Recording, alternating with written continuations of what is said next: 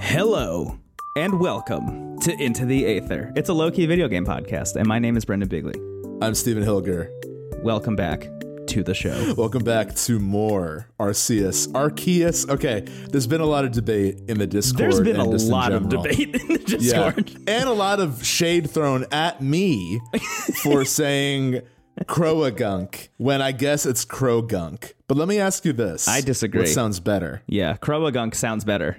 Croagunk sounds like a Sistine Chapel esque work of art. Croagunk sounds like I caught something in a trench. You know, it's like there's there's two very different Pokemon there. I agree. And I want to stick with Croagunk. Thank yeah. you. I think Croagunk Croagunk is more fun to say. The more syllables you add, the more fun the word is, generally speaking. Exactly. And Toxicroak, it's the same meter. Yeah, you're uh, right. The I- evolution. Crogunk to Toxicroak does not flow as as well as Croagunk to Toxicroak.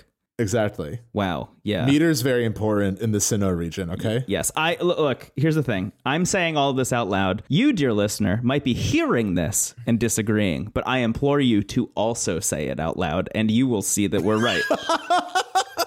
Sorry, you'll hear that we're right. So the thing that's important to know about Arceus is that in other countries, it's essentially like if the god of Pokemon was named asshole, basically. Yeah. like Pokemon Legends dickhead. Um so I get why they for the English I think in, in the Japanese pronunciation it is Arceus, but I think for the English localization they went with Arceus to avoid Arse being part of God's name. Yeah. Well, yeah. I know. It's upsetting. I think. But uh, I think it's great. I, I, it. we look. We don't have to relitigate this. We talked about it last week. It's like a GIF GIF thing. Whatever. Here's what's important. Yes. two things. One is unrelated. Number one, I miss uh, Chrono Trigger. just, I just wanted to say that out loud because I've been thinking it for a long time.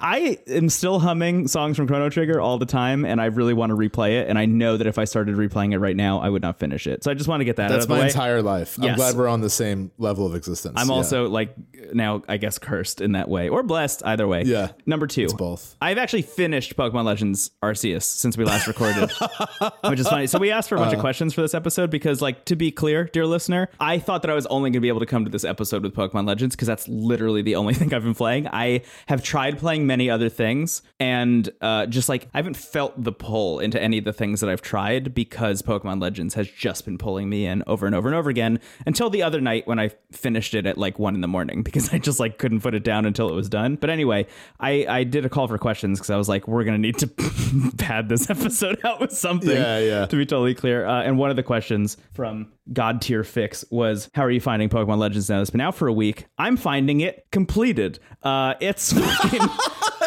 it's finished. It's, done. done, uh, and it's great. It, it's look, I really enjoyed it, and I can't wait to talk more about it. How far in are you at this point? I am still not as far as you were last week. Oh, really? Uh, I well, no, I'm a, so I took your advice because I was kind of like being strung along the main quests and not doing like a ton of exploring. Yeah. So last week I was I had just got to the second area Mm-hmm. and I was like a two star trainer. But then I I went back to the first area, which I highly recommend doing because there's so much to see there and so many Pokemon to catch. I caught an Alpha Snorlax, caught an Alpha Kricketune. Nice. I found a baby clown in, in the trees. Uh, a lot of good stuff happened. But I did that, and then I now I am in the third area, the Cobalt Sea or whatever, the, yeah, the, beach the area. Cobalt Coastland. Yeah, Exactly, and I am about to be five or six stars. nice, great. So I'm like, I, I would say I'm like a little under halfway through, depending on like how much I adhere to the main quest yeah, but I'm enjoying it even more, honestly. I think that like once you kind of have the freedom to do whatever, because I, I I will say that in the beginning, like there is that kind of slow hour, and like mm-hmm. you don't have total freedom yet. But once you do, and once you can dictate whether you want to like stay in one area and just like keep exploring and keep catching Pokemon and keep like seeing what happens, or going along the main quest, like that level of agency is really nice. And it really helps like I'll be in different moods for different things. Like there are some nights where I'm like, I just want to like go to the first area again and try to catch like literally everything. Totally. And yes. like I've had the same pull. Yeah. try to find like a shiny alpha Bidoof or whatever. uh, and then there are other nights where I'm like, you know what? I kind of just want to be strung along. Like, let me just like see what happens next. And again, like th- it's it's still a Pokemon game. The story isn't super compelling, but it's significantly more interesting, at least conceptually,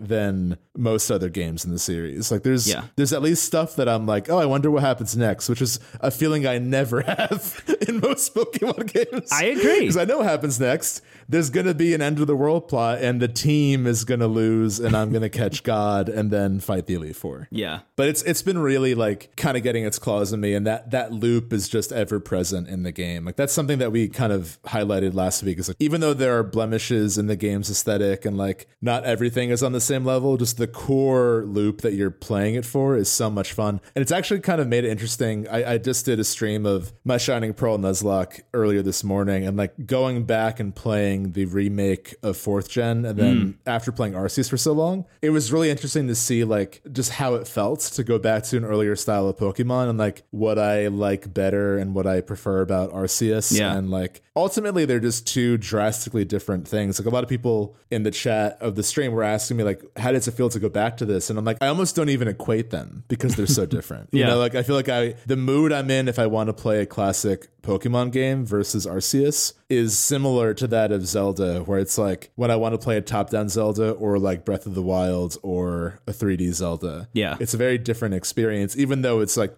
the heart is the same. Yeah, I think we actually talked about that in our Breath of the Wild episode. How like there are the classic top-down Zeldas, there's the 3D Zeldas, and now there's Breath of the Wild is like this kind of almost like third tier of Zelda games. I wouldn't I wouldn't lump it in with like Ocarina and things like that. Yeah. Yeah, I do. I do wonder if our and many other people's call that this new studio that made uh, Shining Pearl and Brilliant Diamond, if they just exist to like keep the lineage going, and they're gonna like, will they make mainline normal quote unquote like top down pokemon games and then game freak proper will continue to make things like legends uh, and spin legends out into like the new thing and like eventually one will usurp the other i imagine. I don't know. What i'm a thing that i i kind of want to walk back from last week is how much I think I would be into the idea of taking the mechanics of Arceus and putting them in a more like I would say quote unquote normal Pokemon story. I think that that would be interesting. I, I I wasn't very interested in it last week, and the more I've been playing through Arceus and just kind of like considering a lot of these mechanics,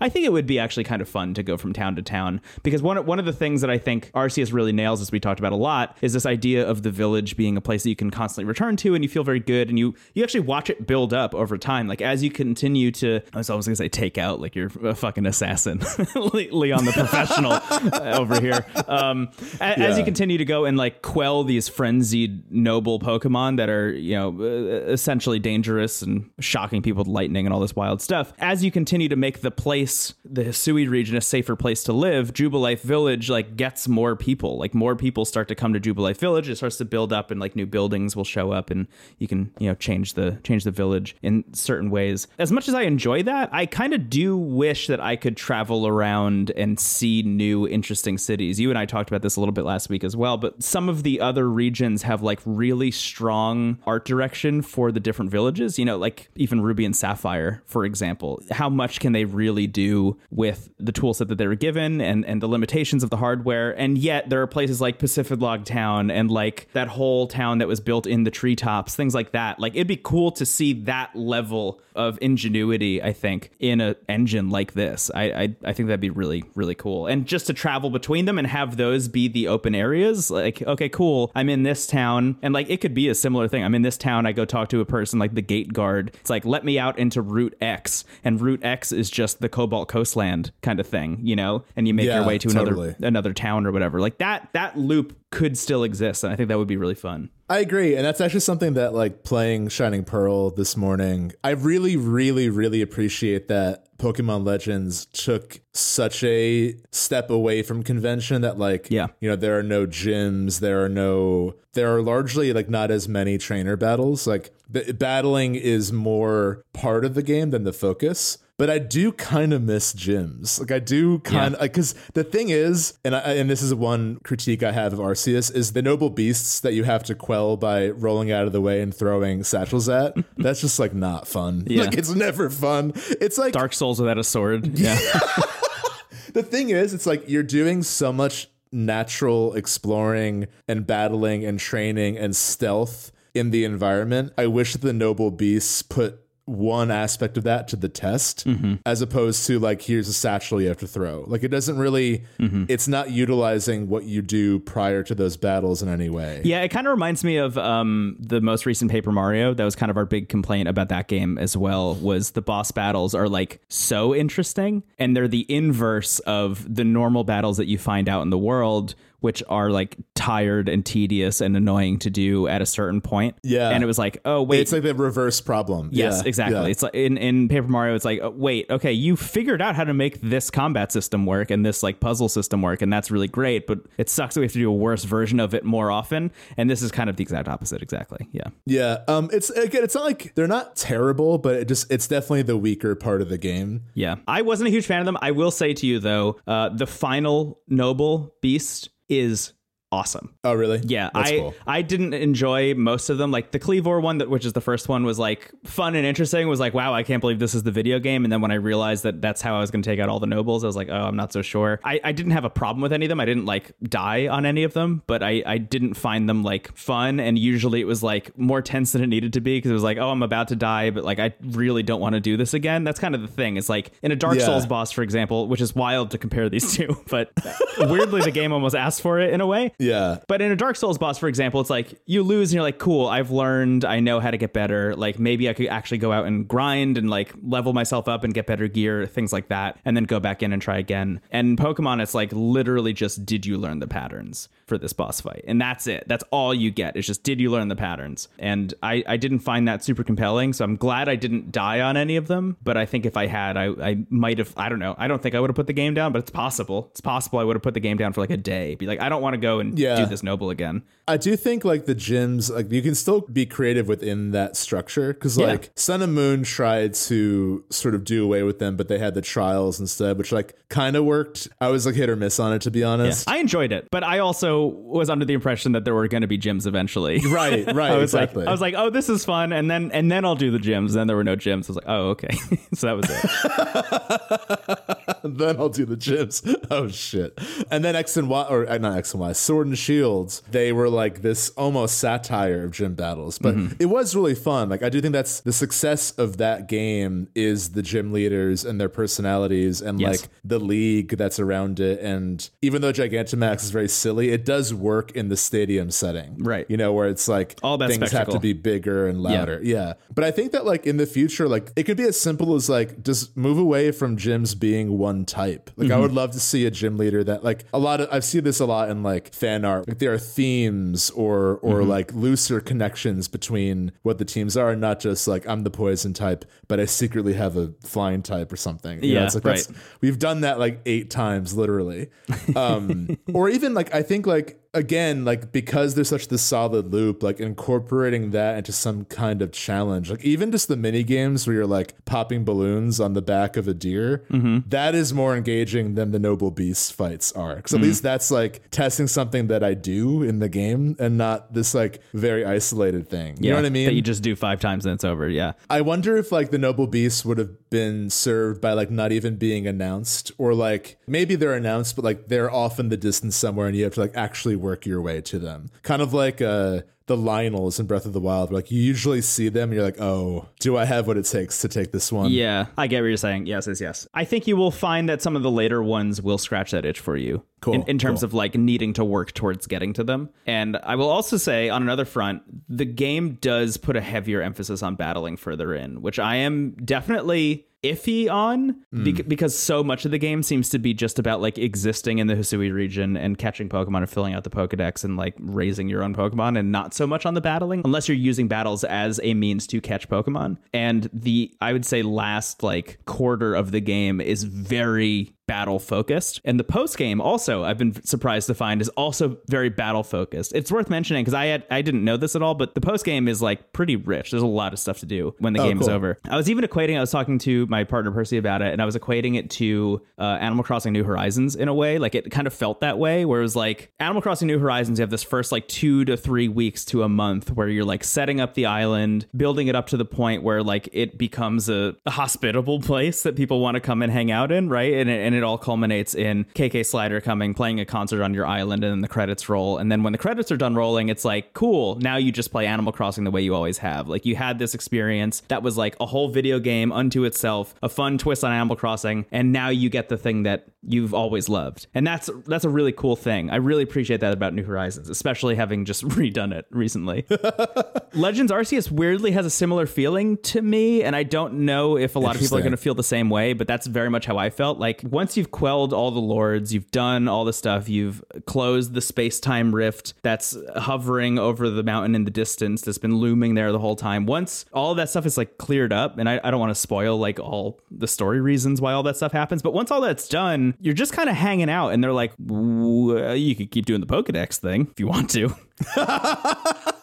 Someone's gotta. And my do it. my response to that was like, yeah, actually, it's cool that I just had like a story for like thirty to thirty five hours. And when that's done, it's like cool. Now that was a really good primer to now go out into the world and know how to engage with all these systems in a way that feels second nature. Like I've spent enough time doing all of this now that when I go out into the Obsidian Fieldlands, for example, I have very specific goals. I know exactly how to achieve them in a way I didn't when I started. And I think that that growth happens so naturally and so behind the scenes and so subconsciously that by the time the credits are done rolling, you're like, wow, I actually like am an expert at this video game and I will finish the Pokedex, which is a cool feeling. It's a really cool feeling. And on top of that, there's another character that gets introduced towards the end of the game who uh, seems to know more than they should for reasons. And uh, when the game is over, you can go talk to them about some stuff and say like, "Hey, are there any like interesting legends about the Hisui region that you've heard? Like now that we've done this like cool big bombastic experience where we've like quelled all these lords and stuff, like what else is going on in the Hisui regions or anything else that seems like it would be cool to like, you know, some interesting threads to pull on." And they'll just give you a list of things. It's just like, "Well, I, you know, I heard there's this big rock in the middle of this lake here. That sounds interesting. Oh, I heard that there's this big fucking door underneath this area. That seems interesting. Things like that. And and you just kind of go out into the world and engage with the stuff, like the leads that you've been given, which lead to bigger, more exciting things.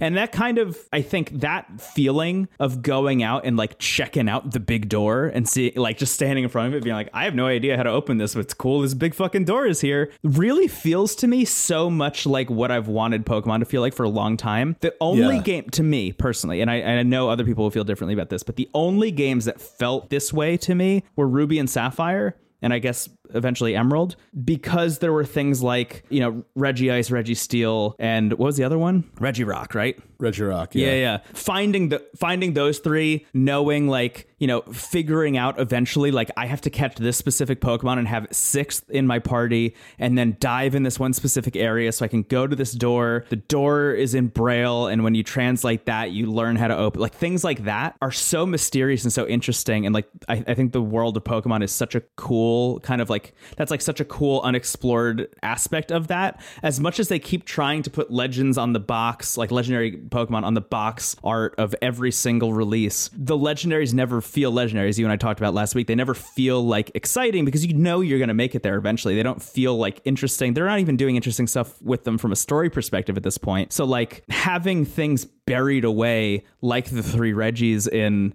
Pokemon Ruby and Sapphire, like that as a kid playing those games for the first time was fucking exhilarating. Was like, I have cracked the code. I am a Pokemon master. I am the greatest person to have ever experienced the Sinnoh region. That was like exhilarating. Having that mystery was so fulfilling. And that's kind of just what they give you at the end of Arceus. It's like you figured out one mystery. That's cool. That's great. Here's like six more that you have to you will not have a story that will lead you there. You just have to figure them out on your own based on very very limited clues. And that's been fun. That's been a really cool experience. That that feels to me the way I, I wish Pokemon always felt. Yeah, I, I think that that sentence you just said kind of sums up the game. Yeah. And, and everyone has a different version of that because Pokemon, the way it's been portrayed, it does sort of require you to fill in the blanks in some ways, Mm-hmm. especially when like over half the games aren't even animating the combat. Like you really do have to like imagine what's happening. Yeah. In a way that's fun. Like it, it worked as long as it did because that was successful. Yeah. But everyone, like, you know, once the technology exists, like once it wasn't limited anymore, it's very ironic because it's like Pokemon Red and Blue and Silver and Gold, especially, arguably Ruby Sapphire, are like too much for those consoles to handle. You know, it's like they were, they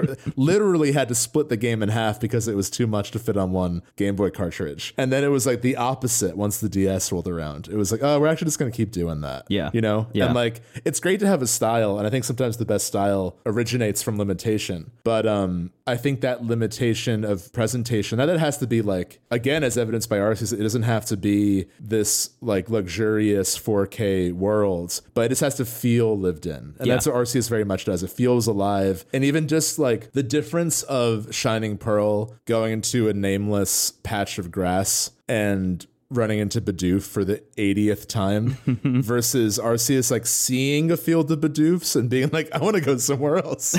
or or even just like, no shade on Bidoof. I love Bidoof. But like the act of being like, okay, I know what Pokemon tend to gather here, but like who else is here? Like finding an Eevee in the field of, Of Bidoofs Bidoof, was yeah. like thrilling. Yes. Uh, and they kind of look similar. So like I, I literally did like a double take. I was like, is that is that fucking Eevee in the Bidoof Yes. field? I thought this, I thought this area was a joke. And then like my mission was to catch Eevee. And, and that trial of like them escaping the Pokeball and running away and you like trying to run after them before they escape. Mm-hmm. That's what the Safari Zone in Red and Blue was like going for through text. Totally. That we're now finally experiencing Yeah. as a game. Like to its credit, like uh, in my Shining Pearl stream, like I was in Bidoof grass and then Chansey appeared. And I was like, oh my God. Like I do think there is still majesty in like not seeing anything and not knowing anything and Yeah. then just suddenly finding a Chansey. But I think just the just the act of catching Pokemon, the thrill of like discovery and the stress of whether or not it's a, it's gonna catch them, mm-hmm. that is like it feels like this is the best execution of that idea, and that's something that I think like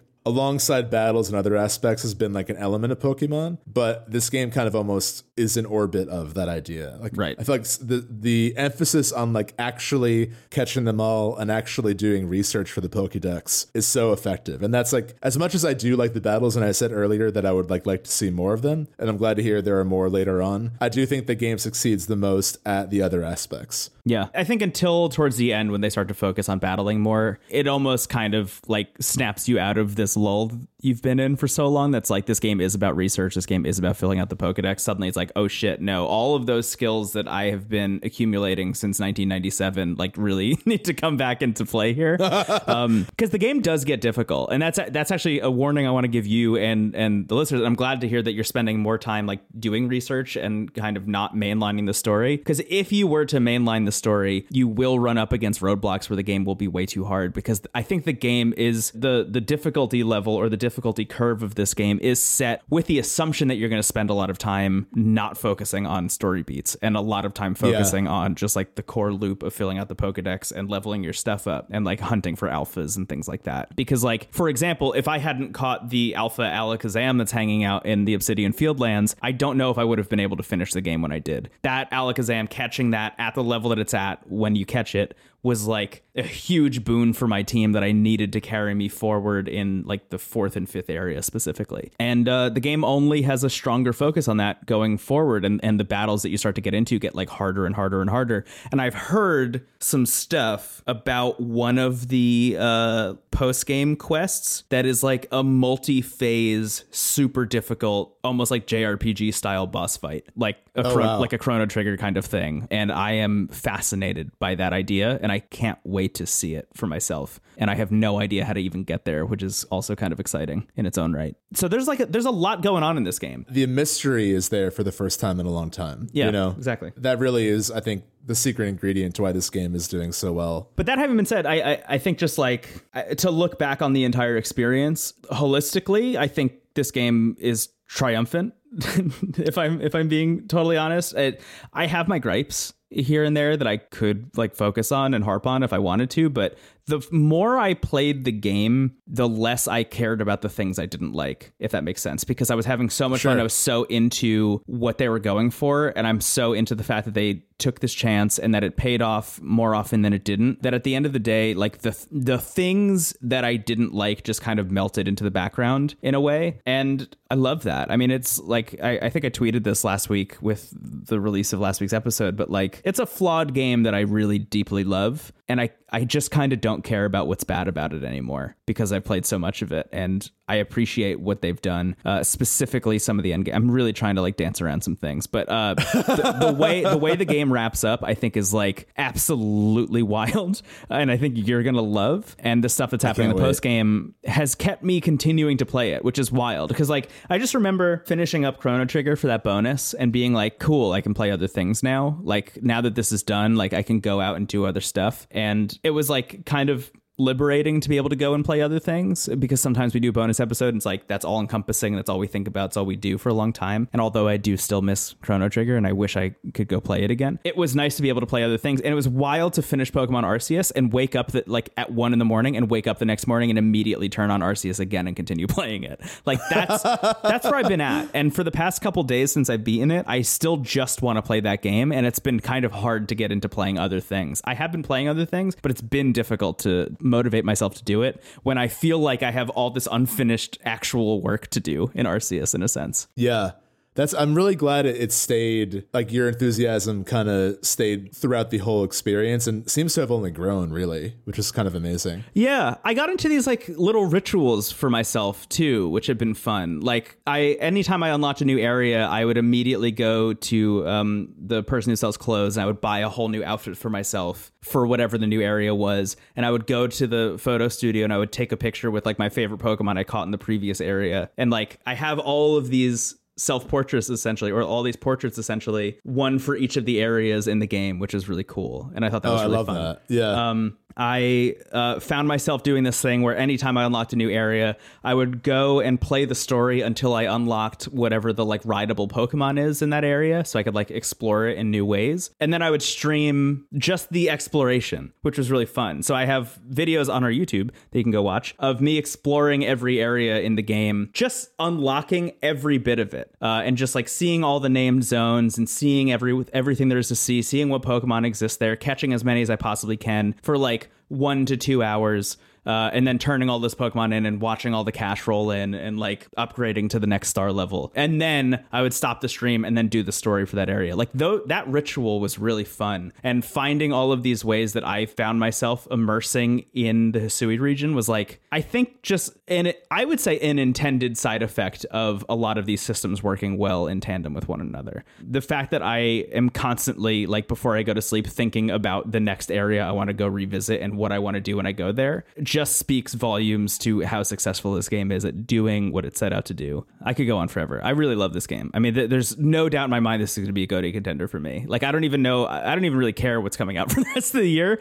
Like, I know this will be in the top ten somewhere. I think it's it's very unlikely that this won't be in the top five for me. I think so for me too. I think I have to get further in before I know, and obviously it's still so early in the year. But regardless of like that specific list, it's a great game, and it's also like it's such a promising step for a series we both have kind of been rooting for for a long time. It's weird to say rooting for because it's fucking Pokemon. It's like the no, it's doing there's a, there's no danger for Yeah. this series to like go under. But the feeling I keep getting when I play Arceus, and I and I don't know, I don't. I, this might come off as like a backhanded compliment, but whenever I'm playing this game, unconsciously lizard brain part of my mind, it doesn't feel like a new game. If it was like I found this like legendary PS2 game that everyone is like, Pokemon should be like this, but it is Pokemon. Yeah, you know what I mean. I do know. I know exactly what you mean. Yeah. I'm almost so conditioned for Pokemon not taking chances that when I'm actually playing a game where they are, I think it's something else. Yeah, and that's that that gets back to a thing that we talked about last week about like I would say the the not so strong opening hour or two hours. Yeah. I've heard that refrain a lot, and you and I even said that is like honestly the intro to this game like isn't very strong. Like outside of the absolutely incredible story choices they make right at the top. It's at least bizarre. Like it's shockingly weird until suddenly the game is fun. it's shockingly weird for like the first like I would say 30 minutes and then there's about an hour and a half of like kind of weak story kind of like weak everything for a little bit while you're like getting your bearings and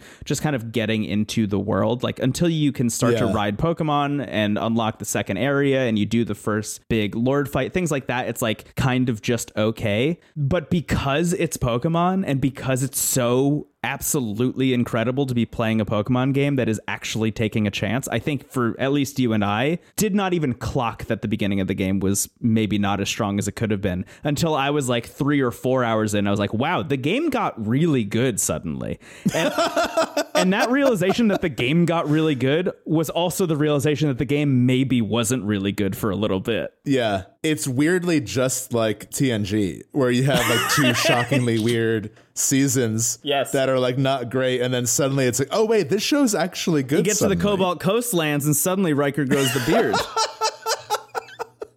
I do really like the two teams. I, I think that they're fun and like uh like I don't really truth be told, I don't fully understand what's happening. Like I feel like I'm a little I feel like I'm a kid playing an RPG. Like I don't I'm not fully digesting what's being said or what what's at stake, but I I just enjoy what's going on on a surface level, if that makes any sense. We so okay. I like the two teams, the the Diamond and Pearl clans. I Yeah. think I think they're both really fun, really interesting. The way they play off each other is really interesting, especially Yes. when you talk to um, the wardens for the nobles of each of the each of the clans, like because because the clans look over different nobles in different areas, and like that rivalry between wardens is really fun. Like you, you'll see a lot of fun interplay between a lot of those characters. But like overall the writing is like fine and the story is like Yeah. fine. I think you're right in saying it's better than any Pokemon story which is notable by itself. The fact that they're like finally telling a story that's even remotely interesting and has like there is actually a moment where I just like put the controller down. It's like holy shit, I can't believe this game is actually making this decision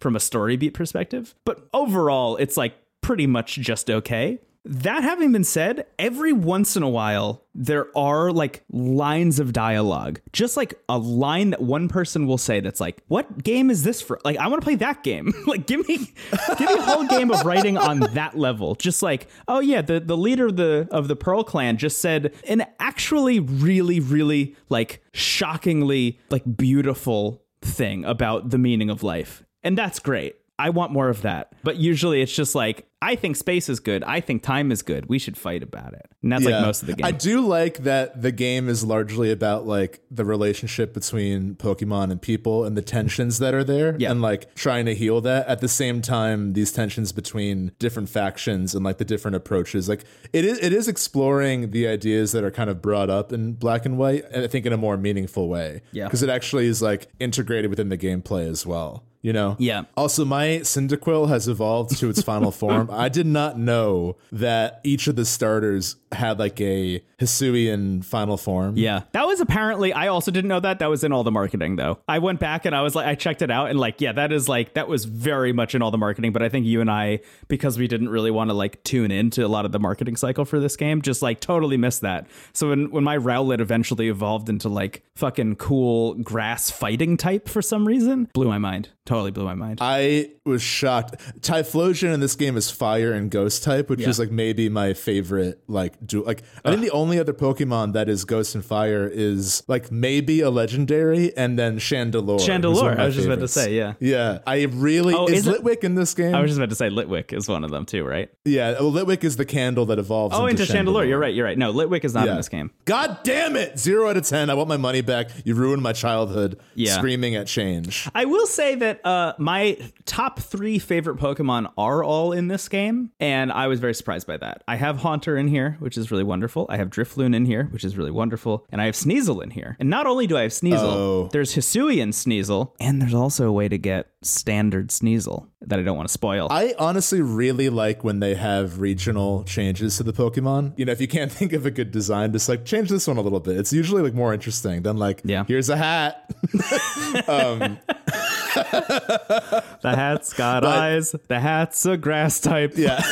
the hat's got eyes. The hat's a bug type. Um, I really love the look of Ghostfire Typhlosion because they kind of look like an anime villain. They have this like mantle of fire. Mm-hmm. Yeah. Everyone on my team looks very relaxed. I have to say, like, every like between Croagunk and Typhlosion and uh, Are you not letting Croagunk evolve? Oh, they they did evolve to Toxicroak, so there's a little bit more of an energy there. But Yeah. Toxicroak just looks like Croagunk like buffing themselves up, like they like took a deep breath. And, Yeah. like, so to me, they're one and the same. But uh, but yeah, I I really like how my team is shaping up, and I'm excited to play more. I'm happy one of us finished it because I was like somehow like nervous that it was gonna like just get really bad at some point, and I'm glad it just doesn't do that.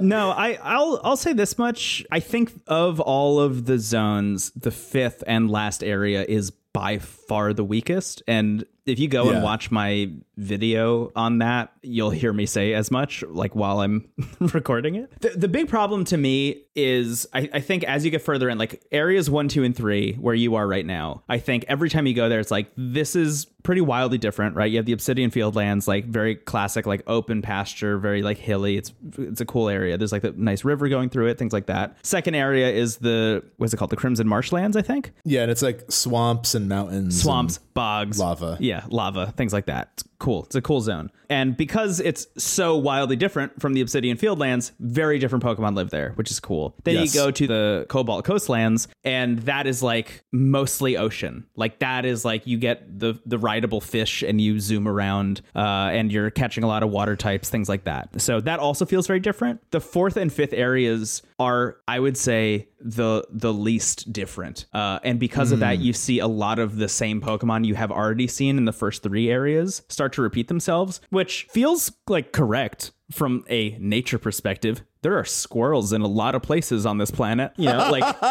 the same would be true of Aipoms, for example. So in that regard, I don't really mind it, but it does kind of cut the edge off of like I've unlocked a new area and I can't wait to see what's here. When you turn a corner and for like a whole mile is just the same Pokemon you saw two areas ago, for example. Yeah. That's a little bit of a bummer, but outside of that, like I again didn't really mind because the further into the game I got, the less time I spent exploring, the more time I spent focusing on the story. Um, and now that I'm Sure. done with the story, it's like now I can really go kind of like settle myself into these areas um, and and pick at the nooks and crannies of them. Um, which, just to be clear, there are some really interesting things going on in some of these areas specifically. I I have found in three of the areas so far there is like a very hidden alcove that you can find if you're like really really like combing through these zones where starters from other generations are available, which is very cool. So like I, I don't, don't want to say who I found, but I I found starters from multiple generations just kind of like in the nooks and crannies of the world, which is great. That's so cool. I also think if if I am understanding and reading the map correctly, there seems to be a whole other unexplored area that is not accessible currently, which makes me think there's going to be like a big DLC pack eventually, uh, which I am very much in favor of, like giving us one extra zone and probably a bunch of extra features and story stuff. Sounds great to me. Yeah, I wonder if they'll take the approach they did with Sword and Shield, where like the expansions were just DLC. There wasn't like a Yeah. you know, very Arceus version or something. oh God, It was just I, I would bet. I mean, w- we now have a Game Freak and Pokemon company that is pretty well established in terms of making DLC. It seems like, especially after Sword and Shield. I think, uh, from what I have heard, I actually it's funny because I own it and I haven't really engaged with it at all. But like, I've heard that the DLC for Sword and Shield was actually really great and maybe even like the best part of those games. Eventually, for more like hardcore Pokemon players, they seem to really enjoy Yeah. the, the new wild areas that they developed. There are a bunch of new features. There's like raids and stuff, which is cool. That all sounds really interesting. And and for a game freak that is like comfortable developing stuff like that, I'm interested to see what they end up appending to this game. Yeah, the raids were weirdly one of the things I enjoyed the most in Sword and Shield, which was mm. something I didn't know I wanted like at all. like the idea of like Yeah. fighting a big Snorlax with three other people like didn't appeal to me, but it was like that kept me playing that game longer than I would have otherwise. Mm. So I think that's the one big thing is like whatever follows Arceus, like there should be a multiplayer part of it. I think. I think that would be re- like it'd be hard to do, but I think that that would really be like the next step for this type of Pokemon game. Yeah, I didn't even realize. So th- there's the Death Stranding stuff that I talked about last week, the ability to go find lost satchels and Yes. return them, things like that, which is cool because you accumulate these points that you can use to buy evolutionary items for your Pokemon, which I think is really fun. And that feels super rewarding to be like, I have gotten a, enough lost satchels that now my Porygon can become a Porygon 2 is very cool. But uh, outside of that, they also have the ability to trade Pokemon. Like you could just like link up with somebody else either in person Oh, that's good. or over the internet and you can trade Pokemon with somebody else, which I didn't realize. It involves like friend codes and shit again, which is so funny. But that is in there, but not the ability to battle. Uh, but I, I agree with you. I think like adding any kind of multiplayer element. Yeah, just may- maybe like make a zone that's specifically multiplayer, kind of like the wild area, but Yeah. like you know that way it's like you're not seeing Second Life blips of trainers everywhere in the game. Right. Like you can have okay, this is like the tournament area or something like that. Yeah, that'd be fun. Yeah, I just I just literally want multiplayer feature parity with like Sword and Shield at least. You know, like give me that level of interactivity with other people. As much as I appreciate that this game is so focused on a single player experience, I do wish there was more interaction between people. That'd be fun. I'm really curious now, sort of, you know, with the history of the Pokemon remix and them having caught up to fourth generation with the remix, I'm like, if they ever wanted to remake Black and White or after, would that mean like here's Black and White but in the style of Arceus? Yeah. Like I'm I'm very I don't know if I necessarily want that, but I'm very curious like what they're gonna do with this model. Like in general, like whatever the sequel is, whatever the DLC is, whatever they want to do with it, like that that speaks to the success of the blueprint. You know, that that I'm having these thoughts. I think so too. Yeah, I, I've been really going back and forth on that in my mind, as as I was even mentioning earlier. But like, I I would be interested in the idea of Black and White and Black and White Two remade in this way. But I also am interested in other like the historical context of other regions that we've already explored. Yeah. Like Kanto and Johto, not so much. They they are kind of I, I think the most like lackluster in terms of having their own like really like strong identifiers. Like Johto has those towers and some nice forests. Johto's more of like a like a mindset. It's like a very like we talked a lot about that in our crystal bonus, but like that game as you said was developed in a vacuum because it was before Pokemon like blew up. Yeah. So the game is like uncharacteristically subdued. Even in the plot, there really isn't anything at stake. It's like the only game where you're just like a kid who is listens like to going through the radio league. and rides the train. Yeah.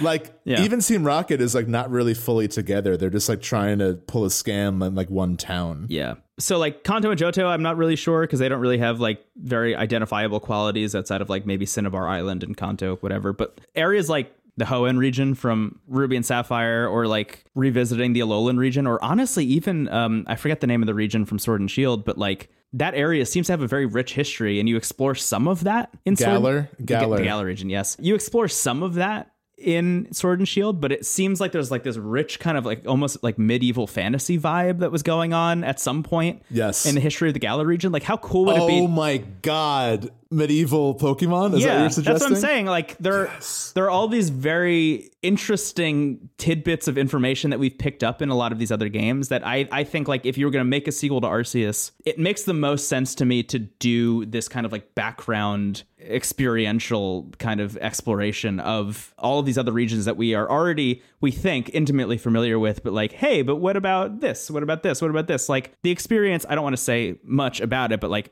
obviously in this game you end up at spear pillar and like the experience at spear pillar is very interesting. I think you'll have a, a stronger emotional connection to spear pillar by the time you're done with legends arceus than you ever would have say playing uh, diamond pearl and platinum or the remakes. And i would love to have that experience with regions that i'm like not as attached to. Like the alolan region for example i thought was very pretty but at the end of the day like that's not my favorite game. But doing a legends arceus style visitation to the Alolan region sounds fucking cool. Like make all of the different Absolutely, exploration yeah. zones, the different islands of the Alolan region. That's a whole fucking video game that I would love to play. Um, do the medieval Galar region, things like that. I mean that it just seems like a no brainer, but there is also this like nagging thought that's like, but what if you remade Pokemon Black with this mechanic tool set? It all sounds very interesting. I mean, it would be interesting. Like, I would, I would love to see like a more setting centric Pokemon Legends game about the other settings you just mentioned. But the idea of like just having like a modern kind of New York City inspired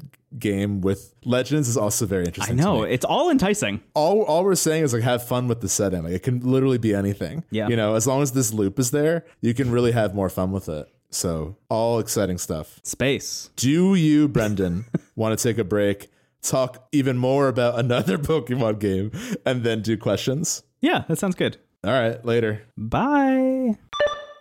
See you at Spear Pillar, nerd. Psh, ow! One day my Bidoof's gonna get big and he's gonna kick your ass. I still haven't found the big Buizel. oh, the uh Yeah. that shoots water out of its ass. Yeah, there- yeah. there's there's the one guy, there's the gate guard who wants a big Buizel that's over two feet and eight inches, and I have not found one yet. Still, I, I I showed him like six Buizels and he's like not big enough. I'm like, dude, everyone here is like getting used to the idea of Pokemon in general. Why are you so picky and about and you need a really big one. yeah, yeah. Maybe he needs an alpha. There is an alpha Buizel. I know where it is, and I um every time I load into the Obsidian Fieldlands, which is where it is, I I keep uh, it keeps not spawning, which bums me out. Uh, I see. But uh, you can just catch a normal big weasel that's over two eight, but uh, it's apparently very difficult. Normal big weasel. Hello, we're back. We have a question from at Press Start Pod on Twitter. Do you like any of the Pokemon spin-off games? They ask, which I thought was a great lead into Yes. to uh, what we're talking about this week, which is uh, a video game that is set in the past of the Pokemon world, ostensibly. Stephen, what are we talking about? We're talking about Pokemon Conquest. It came out in uh, 2012 for the Nintendo DS. I played this game. Is that uh, late for the DS? It must have been. Yeah, because 3DS came out like a year later. Actually, no, 3DS is already out. Yeah. So this was like a very late DS game. Probably why I've never heard of it before. Yeah. But as I've said many times, our season five premiere in June or July is going to be all about the DS, kind of like our Game Boy Advance episode that led us into season four. And I've been slowly throughout the year because I don't want it to be all at once. I want to slowly go through the library, check things out. Write down the games that I really want to put like a lot of time into, and the ones that I'm like, this is fun, but I can kind of move on. You know, I, I do that slowly over the course of the year. And Pokemon Conquest is on my list because I'm just like, what exactly is this? I'm very excited. Um, in terms of the general question of like Pokemon spin-offs, I do actually enjoy quite a bit. I really loved Pokemon Snap, obviously, back in the day on N64, and I really liked new Pokemon Snap as well. That was a pleasant surprise from last year. The other game that I would say is like shockingly good is the Pokemon trading card game on Game Boy Color. Yeah. That game is like almost as good as Pokemon Red and Blue. Like it's like right on the cusp of being like essentially a Pokemon game, but it's just cards instead. Yeah. That game was weirdly good. Music in that game is really good. It's shocking. It had the black cartridge too, which was sick. yeah. Pokemon Pinball also great. So there's a lot of good spin-offs. Pokemon Pinball Uh, is It's a good. good question to ask. But we're talking about Pokemon Conquest today, which was developed by Tecmo Koei, I believe. Yeah. So it wasn't Game Freak. This is a non-Game Freak Pokemon game in 2012 on the DS. Already strange. And it's like you said, set in the past, kind of like a fantasy feudal Japan, you know, samurais. Yeah, can I can I read the can I read the paragraph that they have on uh, Backloggd for this game? Please do. Pokemon Conquest is a strategy game set in the Ransei region. You play as a warlord of the Primus Kingdom, one of the 17 kingdoms in the Ransei region. You are charged with the task of battling against a wide variety of powerful opponents, including the mighty Nobunaga, whose goal is to destroy the Ransei region. The 17 kingdoms possess a variety of armies competing for control. The 17 kingdoms are also deeply linked to a specific Pokemon type. Primus Kingdom, for example, has a strong connection with normal type Pokemon. So that's that's what we're dealing with here. It is wild. It's real. Like I can't believe no one. Like maybe they did and I just missed it. But like I've literally seen zero discussion about this game. Yeah. and it is. It feels like someone's very specific wish for what Pokemon should be. Yes. like came true in a It- yes, bubble. it, and it then, feels like somebody did Yeah. find they, they like met a, a strange deity that granted them one wish, and this was for some reason the thing that they wished for. We were talking about this earlier, and and the way I described it was it feels like an accident. Like it feels like someone tripped and fell and this game came out. It is so strange. I actually really enjoy it though. So Me essentially, too. I'm very I'm really surprised. my elevator pitch is that it's very similar to Final Fantasy Tactics, but with Pokemon. So as, the way it works is you have kind of an isometric grid like level, and every trainer or warrior, I believe is what they're called in the game, uh, every warrior is tied to one Pokemon. So that Pokemon has like, you know, space, a radius of grids they can move to in one turn, and they have an attack and some type of passive ability. So, for example, the Eevee that the main character starts with has an ability uh, that whenever they knock out a Pokemon, they get to go again, which is a really good ability. I also love that Eevee is like the star of this game. Very cool. This Yeah. is the original Let's Go Eevee. but uh, the warrior also has like their own stats. So like there are warriors that will have an affinity towards certain elemental types, and the warrior will have an ability as well. So the main character's ability, at least in my game, allows the Pokemon to move farther. So like doubles the space they can move to. And there's a supporting character who like is your first ally who uses Jigglypuff, and her ability is to like heal the entire party. Right. So just that like idea, that concept of like, okay, every Pokemon is like their own Final Fantasy Tactics character with their own ability, and then the trainer is also like tied to them in that way and has their own ability. Like that is very cool.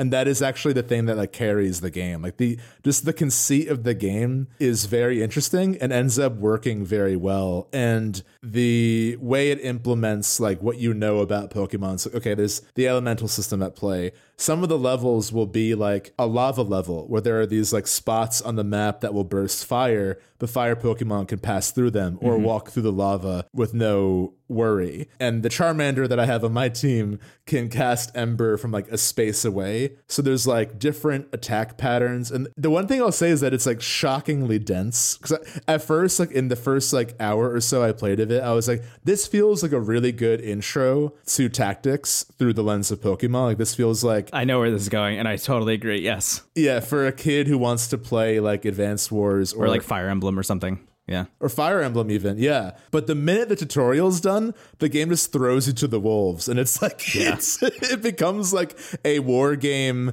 that like you know board game enthusiasts from the seventies stand by, where it's Yeah. like, wait, what do I do? Like, where do I go? There's this whole world map with all of these different towns and like and and uh, castles that you have to take over. And when you take over the castles, it's not just like, oh, cool, I did that level and now I move on to the next thing, like in a Fire Emblem, uh, for example. Instead, you then have like a town management sim that happens alongside that. So each of the places you eventually conquer, Pokemon Conquest, you then have to manage all of those places and there are like vendors who are selling items and you have to like befriend the vendors and like manage your relationship with the vendors. All of this wild stuff like ev- i feel like every 15 minutes they're just introducing a new mechanic and making the game even more dense than it was before which i am just so shocked by. That's kind of what i mean like the Yeah. game just feels like an accident. Like it just feels like no one should have okayed this. And it, it does work to be clear like i think it actually Yeah. is really compelling. And the reason that i had heard about this game at all was we announced the nintendo ds bonus episode for the next season and a couple people more than one uh, person had been like if you want to play something that is like deep undercover check out pokemon conquest because it's really weird and you might like it. And the answer is yes. I think both of us like it a lot. It is like yeah, it's a lot of fun. super bizarre. And I like I like the idea of like when you conquer a kingdom, you choose like who your ally is going to be, and you'll Yeah. see like the trainer stats and the Pokemon they use. And there is this kind of like strange feeling. I'm like, how? So are we actually like conquering the place, or is this like trainer battles? It's it is conveniently Mm-hmm. not clear how much of a, a war crime we're actually committing Yeah, when we yeah. conquer a kingdom. Uh, everyone seems to be like, "Oh, cool, you're pretty strong. Yeah, I'll join your team." Like the tone is still light, but the the word choice is like, "Wait a minute, hold Yeah, on, let's yeah. march, conquer." I wonder if this game is like kind of a reskin of like another like tactics war game. You know, Oh, if- like Koei Tecmo was working on another thing, and eventually they got the Pokemon license. They were like, we could just put Pokemon in this. Exactly. I mean, kind of like uh, you know, Pokemon Unite is like in many ways like a Dota or League of Legends. Oh, like yeah. I wonder if you know, I mean, but honestly, like regardless of where it came from, like I do think it's done very well, and I would honestly love to see a follow up to this. I would really love to see like a tactics offshoot of Pokemon because it. I mean, like there's a huge space for this type of game that is kind of shockingly underutilized. I mean, Project Triangle strategy is like the one big like tactics game I can think of that's coming out. I mean, Fire Emblem's still around, but like, Yeah. it's like kind of its own thing in a way. Like th- this game does feel very almost one to one with like Final Fantasy Tactics Advance and Project Triangle. Like the way the characters like choose a direction to attack and the focus on verticality, like all of that is Yeah. very similar. And I would love to see more games like this because I think there's a lot to do with them. And it feels like they had a very specific era that might have just ended in 2012 when this game came out. Uh, yeah. Please correct me if I'm wrong. If you know of like more modern games like this, I would love to know. And I'm sure I am wrong. I'm sure there are plenty that I just haven't discovered. But at least in the spotlight, I haven't seen many. You know, and it's always it's it's always kind of been a niche thing. Even when Final Fantasy Tactics came out, like that was not on the same level as like FF7 coming out. But it is a very beloved niche following for sure. Yeah. Um, and man, I just can't believe this game exists. I'm, I'm having a hard time talking about anything that's happening in this game mechanically outside of just like, isn't it wild that Pokemon Conquest is a video game? seeing Jigglypuff just like repeatedly slap like a, a Charmander until it passes out, and then I put a flag in the spot of the fallen Pokemon is not nightmarish, but it's dreamlike in a way that isn't surreal. It just feels like Yeah. it shouldn't exist. yeah. It definitely helps that my the first hour of this game I played was like at midnight. It was like It was like a new moon, you know, just one cloud in the sky. Again, though, like it is fun. I like. I'm gonna keep playing. I don't know, like, I don't know if I trust that I'm gonna like see it through or that like the Steven. loop will keep me there. What's up? This game's story is like 40 hours long, and the whole game is about 100 hours long.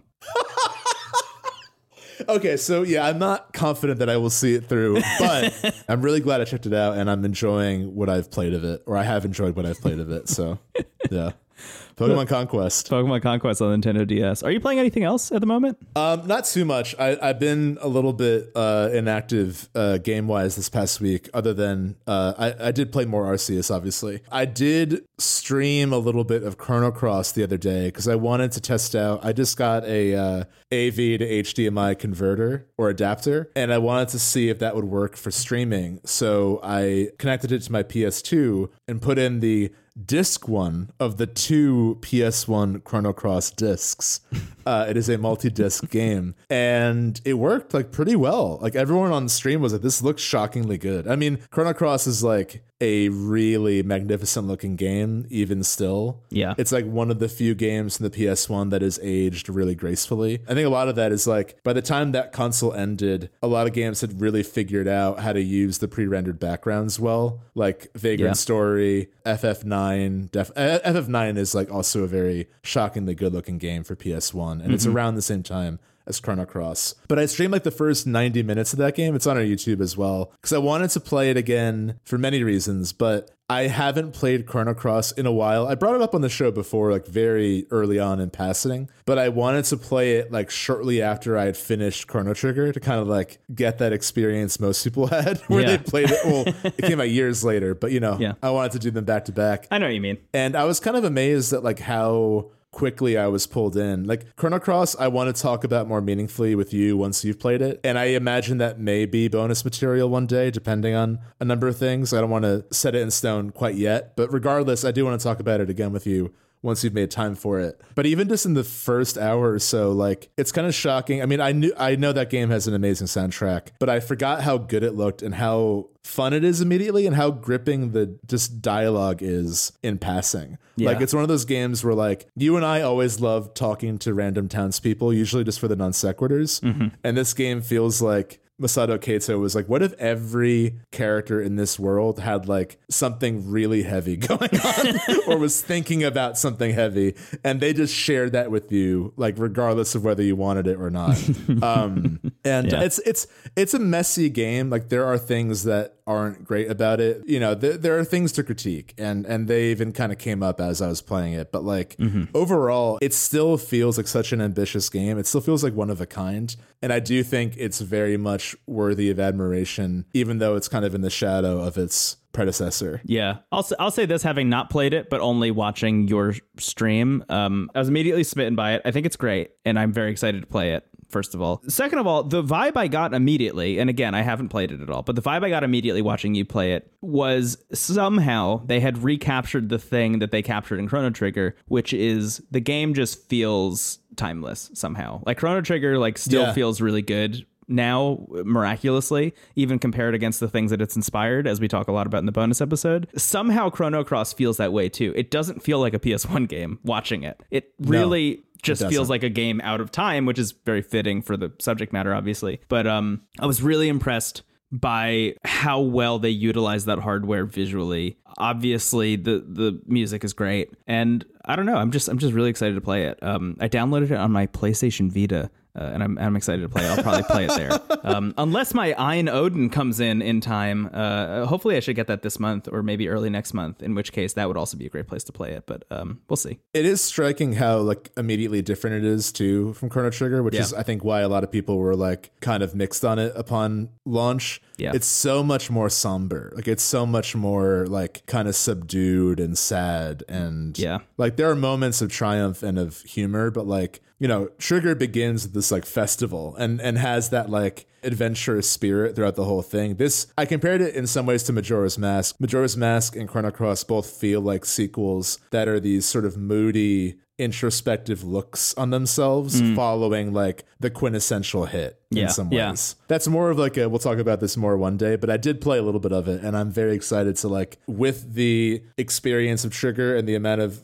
glowing things we had to say about it and the conversations we had about it. I'm really curious to like more consciously figure out like what does cross mean to me now you know hmm, it, it- yeah. for so long was the weird game i played when i was a kid and then it was the game that i liked less than chrono trigger and now it's like i i actually do love this game and i often defend it and like what does it do like what what is the thing i can say about it other than the amazing soundtrack that like really makes it feel like it's out of time and that it's one of a kind so Yeah. more on that someday Yeah, I'm excited about that. I'm excited to play it myself. I think it's going to be a really interesting experience. Whether Yeah, that's totally. a bonus or not, I don't know, but uh, we will at least probably be talking about it at some point. I've I've been playing. Uh, I, I've as I mentioned, I, I dipped into a lot of games. None of them really have. Um, latched themselves onto me, I would say, with the exception of Radiant Historia, which I kind of like you with Chrono Trigger. I'm not like ready to talk about a whole lot um, because I'm still pretty early on, and also I want you to have played a bunch of it too before we talk about it like properly. But I'm playing the 3DS version. Perfect Chronology, I think, is the subtitle of. It's essentially just like not even a remake. I mean, it's kind of like a reskin of of the Nintendo DS version with some added story beats that you can opt into or out of, which I actually really appreciate it. So I'm I've opted out of it so I can get the more Nintendo DS experience. The big thing about the 3DS remake, from what I understand, is the voice acting exists in the 3DS version, and I think you're gonna really, really, really like this game. First of all, that's just I'm the, excited. That's just the headline here. Is like I think you're gonna love this. steven will like this Yes, I am also really liking it. Uh, just to be clear, but the voice acting is like essential, and it, it kind of has made me start to question. Maybe a little peek behind the curtain, but whatever. It's made me question like how eligible playing Perfect Chronology is for the Nintendo DS bonus because so much of my enjoyment stems from how great the voice acting is. I've been really, really pulled into like it's a very dialogue heavy game, like very dialogue heavy. I think just reading it might not have pulled me in the way the voice acting is. That having been said though, there's a lot of really interesting stuff going on like mechanically in this game. First of all, I mean like from a story perspective, they're doing a kind of like Chrono Trigger adjacent uh time travel story, which is very interesting. The the way it works, I I don't think this is a spoiler because it's just like what the game is. But the way it works is instead of like in Chrono Trigger, where you can just kind of travel back and forth through time at will by going to these portals that exist in, in the world, you essentially can travel back and forth between fixed points in time. Your own history, specifically, like the protagonist, the player character, oh interesting they make certain choices throughout the course of the game, throughout the course of the story that you may or may not know are like actual like pivotal moments in the overall history of the universe. And you can, if you make a wrong decision, go into this area that allows you to go back in time to the part of the timeline where you made that decision. You can change your decision and see how that plays out. So you can continue to play out different uh, versions of time over and over and over again and see, like, okay, what happens if I make this decision that leads into this decision and I change that and this and this and this, uh, or pick different dialogue options, things like that. So it's like Divine Pulse, but like more narrative. Yes, exactly. Yeah, it's like narrative Yeah. or divine pulse, exactly. Yeah. And that has been really interesting. I mean, that that I was like, it's a little high concept, it's a little heady, but I think it's working more than it's not. I mean, it's it's real credit to I think just like I would say probably the pre-production elements of this game. If I had to guess, like I feel like a lot of that was probably like we have to map all this out before we can even start building it, and it really paid off. I mean, it it is very successful at that from a narrative perspective. And on top of that, I think the combat's really fun. Uh, Uh, I think you're going to really appreciate it. The way it works is essentially there's like this there's this grid that the enemies are on. It's a three by three grid, so you have nine spaces, and your attacks and your party's attacks are like standard attacks. That's just like go and hit this person, or alternatively. You can use a skill that will allow you to push them around that grid. So you can like essentially play it like a puzzle game where you're optimizing your different skills to push the character or to push the enemies onto the same grid. So like, okay, I push this enemy to the left and then I use another person in my party to push that enemy down and now they're occupying the same space as this other enemy, so my third party member is going to attack that space and hit both of them at once. Things like that. Oh, cool. So you can kind of optimize to like, oh wow, I might be able to take out this entire encounter in just one round of, of actions, which is really that fun. reminds me of Ikenfell a little bit. There was a lot of focus on like Yes. moving around and placement there. Totally. Yeah. So very successful on that front as well, and and I think that's the reason I will probably be engaging with the combat more than I would be skipping it as I usually do in games like this. Just because I I think that puzzle element specifically is going to be like, well, I know they designed this encounter to be like solved, quote unquote. So I'll just like sit there and stare at it until I solve it. So that's also really fun. I think the thing that you're gonna like about it more than anything else, and the thing that's really kind of um, sticking at the at the front of my brain whenever I'm playing it, the thing I'm always thinking about is this feels like a non-strategy version of Fire Emblem Oh, interesting. Okay. there's something about the like overall story vibe characters tone of this game that feels so much to me like fire emblem awakening specifically like that that specific like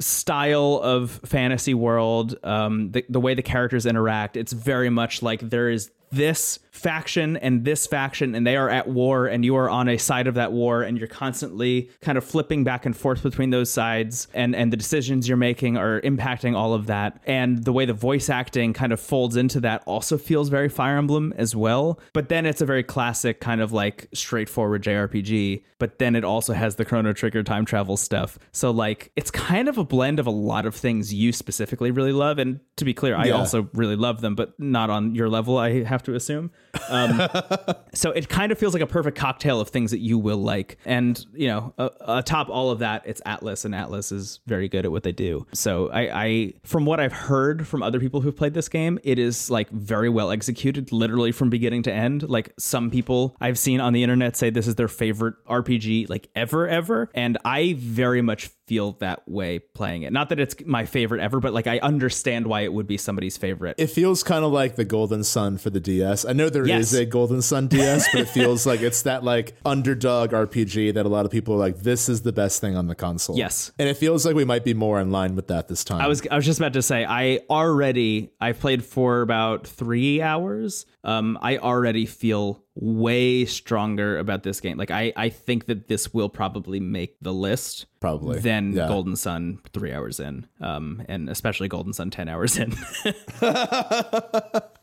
Yeah, I'm really, I'm so excited to play. I'm almost nervous. It's like one of those things where I'm like, this is gonna open up part of my brain. this is very much a rip the band-aid off moment for me. Was like I was sitting there in bed and I was like, I have to play a video game that's not Pokemon Legends. What do I do? And I was like, let me just do it. Let me just open Yeah. it because it's been taunting me. I have Radiant Historia on my DS and I have it on my 3DS. And every time I open it up, I have it at the front of the list on the 3DS, specifically. So when I open up the 3DS, it's like right there. It's like, you have to play this at some point. You got to do it. And uh, I, it just felt like after we did the Chrono Trigger bonus and stuff, like maybe now is the time to check this thing out, especially because as I continue to say throughout this episode, I miss Chrono Trigger. So Radiant Historia is kind of scratching that itch at the moment. Oh Um, yeah, I'm really excited for you to play it whenever that is. I think I think you're really, really, really gonna like it, and I can't wait to talk about it. Yeah, me too. I'm I'm so excited. Thank you for hyping it up for me. I Yeah. will rip the band-aid off soon. I'll let Yeah, you know. it's gonna be fun. Cool. Anything else that you've been playing, or do you want to move on to questions? Um, no, I think we can move on to questions. I think before we move on to questions, it might be pertinent to mention what we will be playing. Uh, That's right. because we wanted to talk about the bonus that we're going to do for this month of February,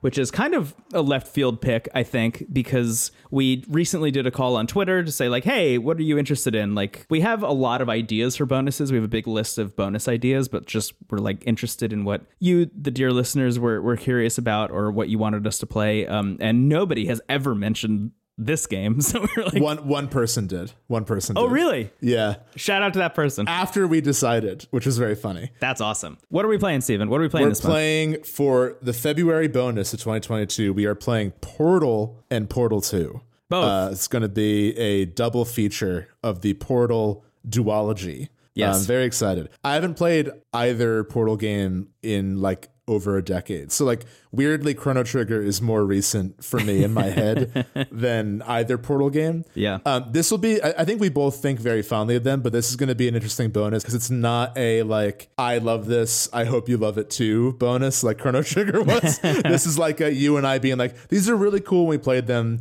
Let's revisit them and like see what's up. Like I imagine we'll both Yes. still like them, but I think it will be more of like a revisit energy than like a here's part of my heart and soul. Yeah. I really liked Portal when it came out. And then Portal 2, I remember really also enjoy. Although, to be clear, I was working at Blockbuster at the time. It was like right at the end of when Blockbuster existed. I was working at Blockbuster. Portal 2 came out, and I was very excited to rent it. We had one copy in the store, and I didn't get to rent it the day it came out because one of the Jonas brothers came in and rented it instead. And I had to wait for the Jonas brothers to return Portal 2 before I could play it. That sounded like a Mad Lib sentence. I know it's, it's fucking bizarre. I'm so sorry. Well, you're going to have okay. a better time this time playing Portal 2 because that won't happen. Yeah. Blockbuster's out of business, and the Jonas Brothers are nowhere near you at this point, so you're good. As far as I know, That's, yeah, you never know when, where where they might be. there's be. three of them. They can cover a lot of ground. It's like, they all three pop up. One, two, three. but it is worth mentioning, like. Portal, obviously a highly acclaimed video game. Portal 2, I, there are people out there who say it's like in conversation with the best games of all time. Like it is a game that has that kind of accolade sometimes thrown around in conversation with it. Both of them do, yeah. Yeah, and I, I'm very interested to see how I feel about them now because I remember loving them upon release, but also there's like the cake is a lie side of it. There's the like potato quality side of it. Like there's so many like weird old internet memes Yeah. that just feel like so dated and shitty at this point. Yeah. and they all stem from this game. So like I'm very interested to see how I feel about these games now with the context of like what kind of culture they've created in a sense. Sure. I have briefly started the first one though, and I will say that just the basic mechanic is still very fun. Like that Oh. aspect of it is still great. Yes, Um, I, I guess to fill you and the dear listeners in, but like I replayed Portal One like four or five months ago for the show, and they just like didn't bring it up, but.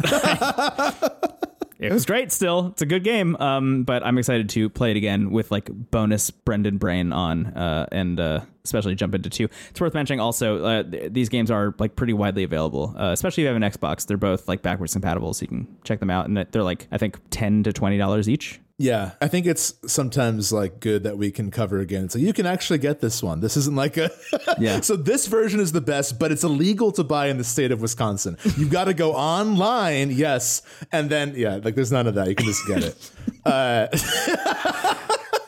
I like I, I I liked that bit specifically because of the idea of going online being a difficult thing to do. it's like what? I gotta go on the internet. gotta log Ah, on. Shit. What's the AOL keyword? How do I get the dot, AOL? Dot, dot dot dot. What? What? Dot, what? What? um. So uh, you want to take a break I'm and then sick of it. Sorry, I and then do questions? Uh, that sounds good. Um, but I wanted to thank. How do we move on? eject, eject. Uh, I wanted to thank everyone for sending it. I mean, there were a lot of really good, r- truly, really good requests for bonuses. Um, we wrote them pretty much all down. So thank you for sharing those those advice, that advice, the tips. Um, okay, I'll see you later. I gotta go take a walk or something. See ya. Bye. We are back. I just want to read something. It's not a question, but it's something uh, someone tweeted at us on, on twitter.com. Oh. And uh, I think it, it sums up as like an analysis and an apology for what I just did. Uh, Mr. the Human, th- thank you for this. It's very kind, just to preface. Uh, just gave a five star review of Into the Cast, but I listen on Spotify, so I can't write one. So here's my review. An actual low key video game podcast, some of the most beautifully spoken reviews and analysis I've ever heard, intermixed with some random screams and noises. Uh, and I, I as Yeah. I unconsciously was doing what I did, I, I thought of that and I was like, gosh, shit. That's my Pokedex entry. It's just screams every now and then, but otherwise is an okay It's guy. very nice. Yeah.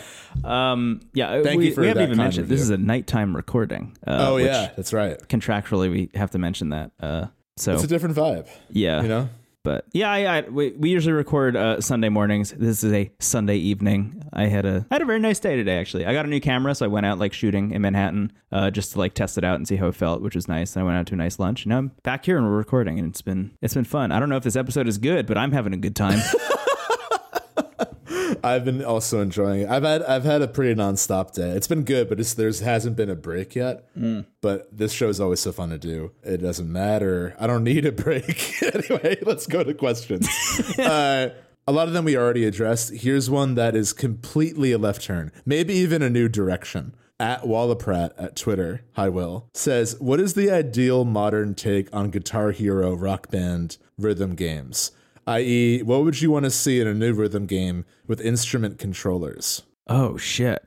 Yeah. Ho- honestly, okay, so uh, we don't talk about industry news a lot on the show, but it is probably worth mentioning that Epic Games, makers of uh, Fortnite, maybe you've heard of it, uh, bought Harmonix, the team that like made Rock Band, and Oh, then right, yeah. went on to do, uh, or sorry, Guitar Hero and Rock Band, and then you know all of the above. I mean, they, just continued making stuff up through like Fuser um, and games like that. So they've you know big rhythm game pedigree, specifically instrument controllers was their whole thing. And I I wonder because Epic Games is a money machine, if there is like a secret desire to bring back the plastic instrument controllers. Like, there's no world in which manufacturing those is like cost effective and a good idea. But if you're funded by Epic Games and you can like kind of write that stuff off because you're making so much money on Fortnite, like maybe, like maybe you just bring that back. Because to me, the idea that the new rhythm game with instrument controllers, the ideal modern take, like truly is just Guitar Hero again. Like I just I loved those games. I thought they were great. And those controllers, as like silly as they were, did the job just fine. So that's kind of my answer. Is just like do more of it. Specifically Guitar Hero. Like Rock Band I thought was good, but like you start getting into the the drums that you have to set up and like Oh man, I disagree. I loved the drums. I like the drums, but I wouldn't buy the drums now. I bought the drums then. I wouldn't buy them now. You know what I mean? That that kind of applies to everything for me. it's like everyone in 2010 had like a, a garage full of dusty plastic instruments. Mm-hmm. Like once that sort of like I don't want to say fad, but like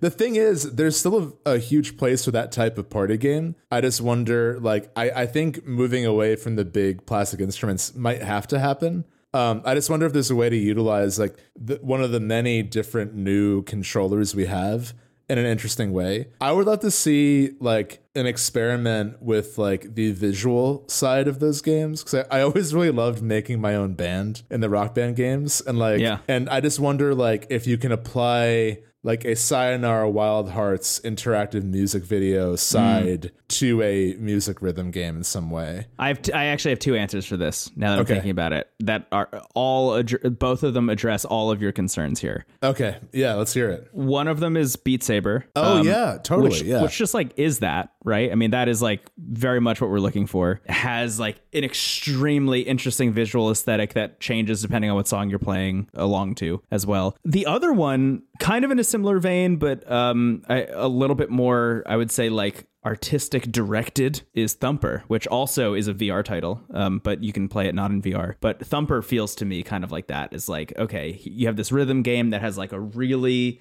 high concept, right? It's they call it a rhythm violence game, and uh, it's absolutely horrifying. I mean, it's like you know, kind of like an unknowable horror that is also a rhythm game, and that is very cool to me. But there are other versions of this, like Rez, like Bring Back Rez, things like that. Um, I love Rez. Rez is one of my favorite games. Yeah, but I do think VR is maybe the answer for this. Yeah, I hate saying that. Like, you're absolutely right. Like, it makes so much sense. But I'm so allergic to the like. In the next week, all your meetings are going to be in VR. Like, I don't want that. But I do think in the case I'm, of se- music, I'm very much separating VR and metaverse here. I don't, I don't want to talk about the metaverse like ever, but same. We're on the same page. But I but do imagine think, a Guitar Hero in VR, for example. Yeah, no, I do think you're right. I think that for a long time, VR was being like broadcast as like this is what all games are leading to. Like every game is building up to this idea of virtual reality. As as early as like the 80s, like you always saw that like in the future, games are going to be VR, and it's like mm-hmm. that's just sort of one approach, you know. And I think that it really depends on like does that serve the game itself. And I think that it's it really is the perfect place for music rhythm games. So Will, I think that the VR is the future for Guitar Hero. I think you're right. Okay. I'll take my money now, please, Mark. Thank you. No. At SW Springer. Uh, besides Chrono Trigger, what game did you guys spend the most attempts trying to break into? Was it worth it in the end? And what do you think Croagunk would taste like? Uh, the last one, I, I think that eating Croagunk isn't even on my radar. It's a sin, but probably terrible. I think like, bad, feel like, rubbery. I feel like. he's like all cartilage and poison. yeah, So, I think like, the texture would be really bad. really bad game I tried to break into. I mean, I think a big one for me was uh, on the show was Dragon Quest Eleven. I initially Mm, yeah. like when I played that in 2018. I liked it. I liked it enough to bring it to the show, but I kind of felt like I struggled to find what the the hype was about. Like I played it and I enjoyed it, but it was my first Dragon Quest game. I didn't really know like I'm like, is this the kind of thing I needed to like play first? Like, Yeah. is this like a whatever? And then you played it and loved it. And that was the first time where a lot of people were like very politely, like not in a shitty way, but a lot of people were like, hey, you should really give this another chance. Like, this is so Yeah, your yeah. thing. And you were also right. I mean, a, a big part of it was I played the PS4 version and not the definitive edition, which I do think makes a big difference in terms of just like the general atmosphere of that game. Um, but that was a big one. That like was a two years after playing the game and not really knowing if it was for me, going back to it and finding it to be not only a game that I loved, but like one of my favorite games ever was a really cool experience. Totally. So, and I would say, other than that, I would I would say that the Souls games just inherently are that in Yeah. many ways. Absolutely. I played the first Dark Souls and enjoyed it, but got very frustrated. And then years later, got Bloodborne on a whim, and that was the one that kind of clicked for me. So similar kind of thing where like I, I appreciated it, but I couldn't get into it right away. On that note, I have a, I have a strange inverse to this question actually, uh, with with a, a FromSoft game, which is Sekiro, which you and I like absolutely fucking loved and was Oh, like yeah. in our like show's top five that year. Was like in my I think it was number three for me maybe that year. Um, it was like It towards was the top two for me. towards the Uh, top of the list. And every time I've gone back to play it, I like it less, which is interesting because I loved it, loved it, loved it the first time, and I like a lot of what's happening there. I I think weirdly, it's the focus on narrative that makes me want to not play that game anymore. Every time I've gone back to play it, because I, I go back and I check out Souls games like all the time. Just like it's not even a thing I bring up on the show because it happens so frequently. It's like I'm just gonna get into Dark Souls 3 this week. Sure. Every time I go back and play Sekiro, I end up bouncing off it faster than I did the previous time. And it's usually because it's like, oh, they're trying to tell a story here. And I know I have to bash my head against the Souls combat to get further in the story. And I don't want to do that when I could play something like Dark Souls 2, which is like story agnostic. And it's just like, just see if you can do it. And that seems more fun to me. Yeah, I don't know if I completely agree, but I know you're. I know what you're That's saying. just my experience. I know Yeah, that other yeah. people don't feel that way about it. But. I do think that like because Sekiro is so focused on narrative and so focused on like a singular style of play, there's less of a reason to replay it because like with Dark Souls you could play as a new class or like Yeah, you know there totally. there there's there's more openness to like how you approach the game both as a character and the combat they choose or even like in the order you do events. There is that in Sekiro, but I think it is like a really profound first playthrough, and then maybe not as much later on. Yeah. Um, I can see that. I can Yeah. see that. That, that's been a kind of interesting experience for me. Is like the exact opposite of this, which is like I didn't have to try at all to love Sekiro the first time, and, I, and now I have to feel like I try it, uh, or I feel like I have to try at it a little bit harder. Um, but my actual answers to this question, one of them, I think, the one that like paid off, for example, uh, that also happened on the show was Death Stranding, which I like thought Yeah. was like pretty good the first time I played it, and now I think is like an absolute fucking masterpiece, must play. Like, can't wait to eventually pick up Director's Cut when I have some free time and like just do the whole thing again with new content.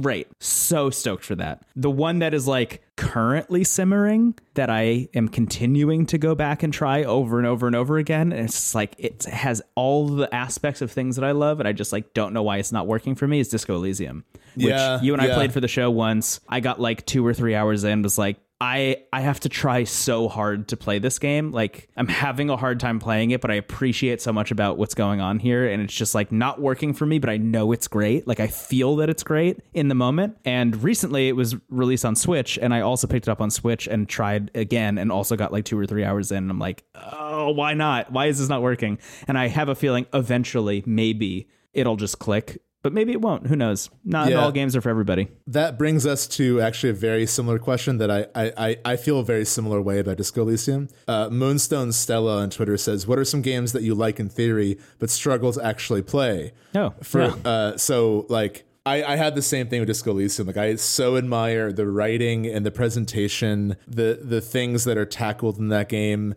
the weird like surreal approach to D and D dice rolls, where just like parts of your consciousness are like rolling dice without you knowing it. Yeah. Um, but the actual act of playing it, like I wonder if that's a game that I would enjoy watching way more than playing. Because I think that I, I would want to see more story. But I've also learned that like as much of of an RPG person as I am, I struggle more with like that kind of like old school CRPG style where there's like like Yeah. we actually I have enough I have uh little enough experience in that style of game that when we actually brought Disco Elysium to the show, you and I both kept equating it to a point and click.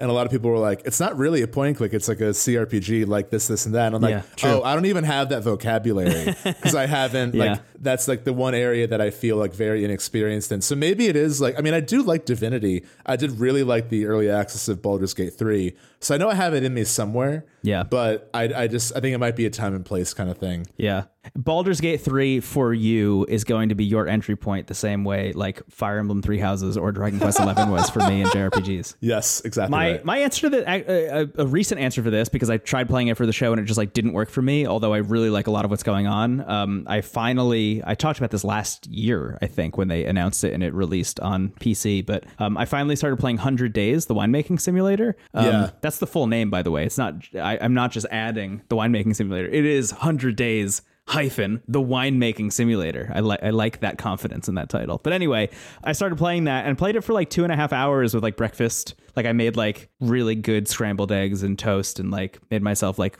French press coffee. It was like this is going to be the perfect vibe to play this winemaking game. Uh, and I played it for like two two and a half hours and I liked a lot of what was going on and it just like I just felt no desire to go back to it after, which was a little bit of a bummer because it has so many aspects of things that I like. First of all, learning a ton about how wine is made because it's very in the weeds was very cool. I also Yeah. really like like management and sim games like that, like Oh, going too, back yeah. to like being a kid and playing Roller Coaster Tycoon and stuff. Like I like that style of game, but for some reason 100 Days just didn't click for me, which was one of those situations where it's like I've wanted to play this game for a really long time and I finally got my hands on it. I was playing it on iPad, which was a really great port by the way, and it just like didn't work for me, which was a little bit of a bummer, but at the same time, again, I I've heard from other people that it's great and other people have gotten really great stuff out of it. So Yeah. um, if that sounds interesting to you, I recommend checking it out. It's also I think $6, so like pick it up. it's always disappointing, but it's nice when like we have an experience where like, okay, I, I can still recommend this on some level, even Yeah. though it didn't click with me. Absolutely. And I find that it's kind of remarkable that with the amount of games we play for the show, very rarely do you and I feel like this isn't even worth bringing up. You know, like almost Hmm. never is there a game where we just like don't like touch it because we like don't think there's anything to say. yeah, yeah. or at least we don't think it's productive to say anything about it. Here's an interesting one. I'm, I'm choosing questions kind of as the conversation flows, and like Sure. which ones make sense. So apologies if I don't get to all of them, but we do keep like a backlog of all the questions sent to us in case we ever want to like pull back from that list of questions. So thank you to those who sent in their questions. At Scrosuf asks, what kind of stories do you think games are uniquely suited to tell and why? 13 Sentinels Aegis Rim. Next question.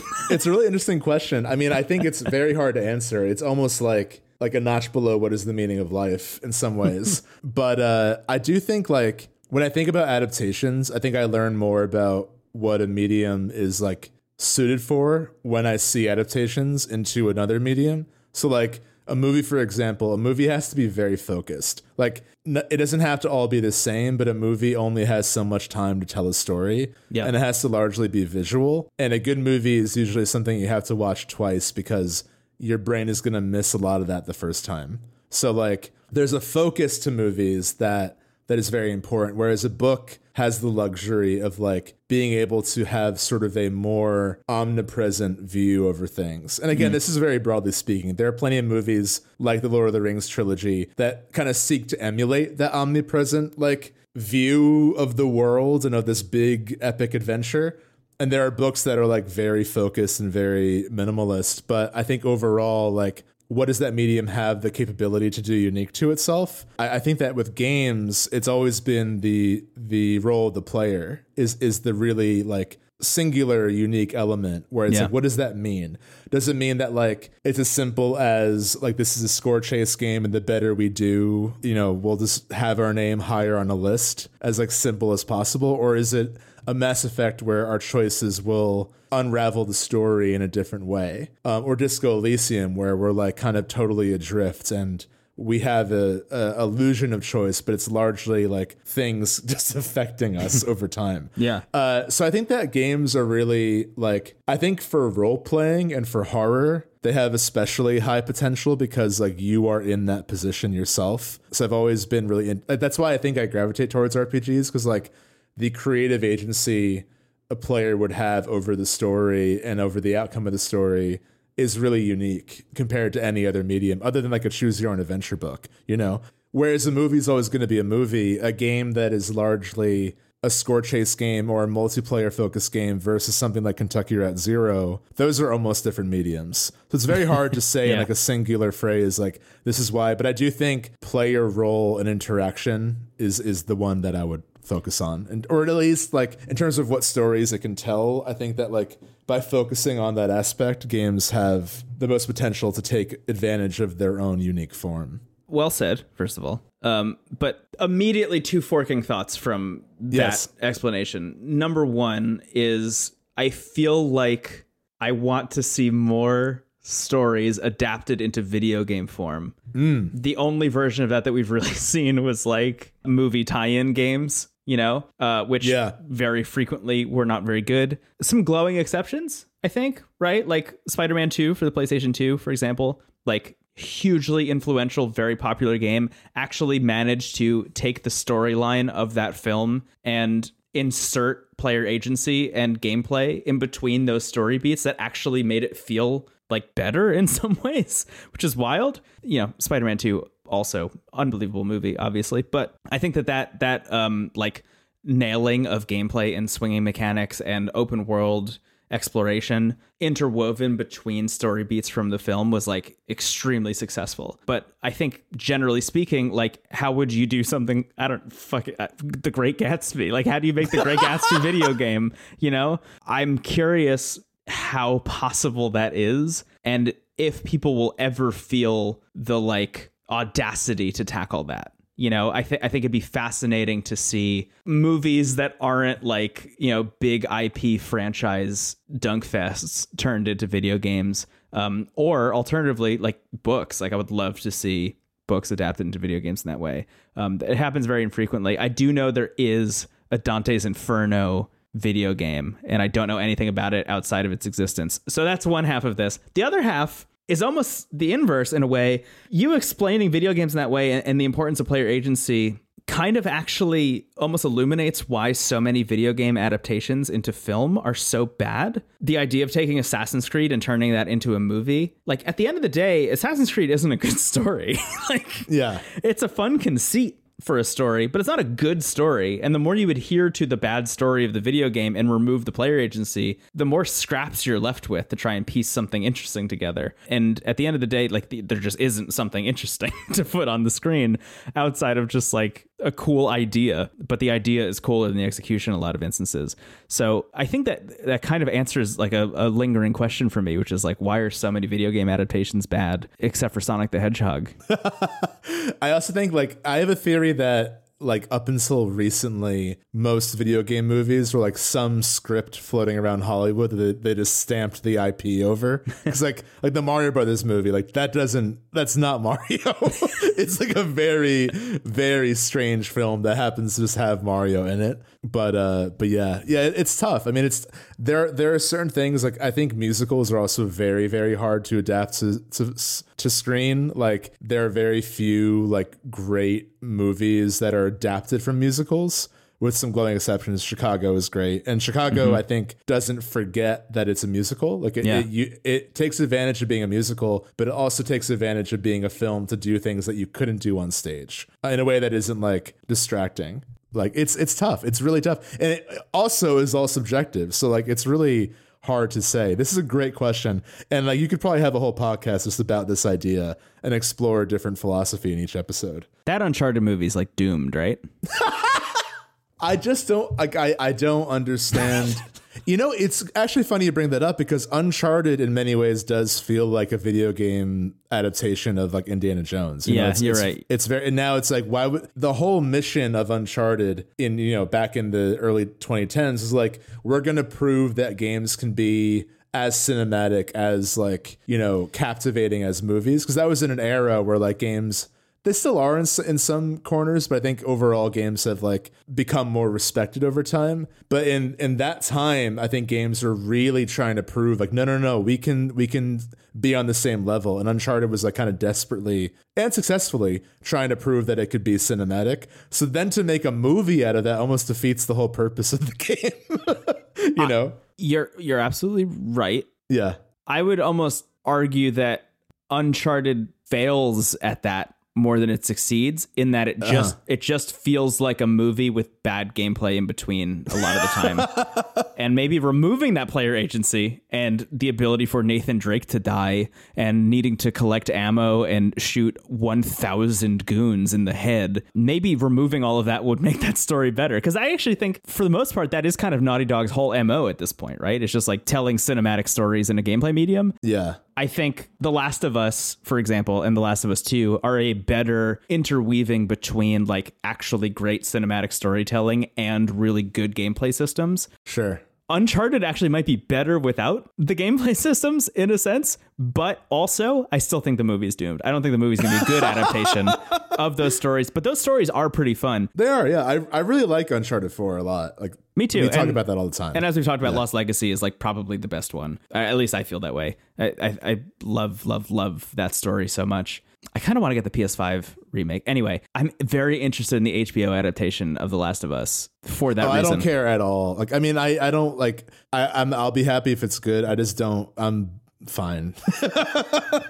I don't know. I'll be fair. I'll be. I'm just interested to see if that like breaks outside of being like a thing that video game likers watch and becomes like a cultural like moment. You know, like there, there. I think there is the potential in that story for people who have never played a video game before or think that video games are like a medium that isn't even worth considering to watch that story, just watch that story play out and be like, wow, this is very compelling. This is very interesting. This is very good. I think that possibility exists, and I just wonder if it'll happen. Yeah, I, I think so too. I mean, for me, I, the reason I'm not as interested is I just I don't really like need or want more of that story at this point. And I'm also like, I agree with you. Yeah, but I think uh, like overall, like just taking a back, like taking a step back, I think you're absolutely right. Anyway, is my mom gonna text me and be like, "Are you watching The Last of Us?" You know, like that's that's what I want to know. Sorry, uh, I wonder yeah, if it'll be similar to Arcane, where you know it's always like, "I don't know anything about this, but the show is great," kind yes, of thing. Exactly. Know? Yeah, that's the thing about Arcane though is that like, other than like snippets of lore and spin-off games and like wikis, if you play League of Legends, you're not really getting like direct story.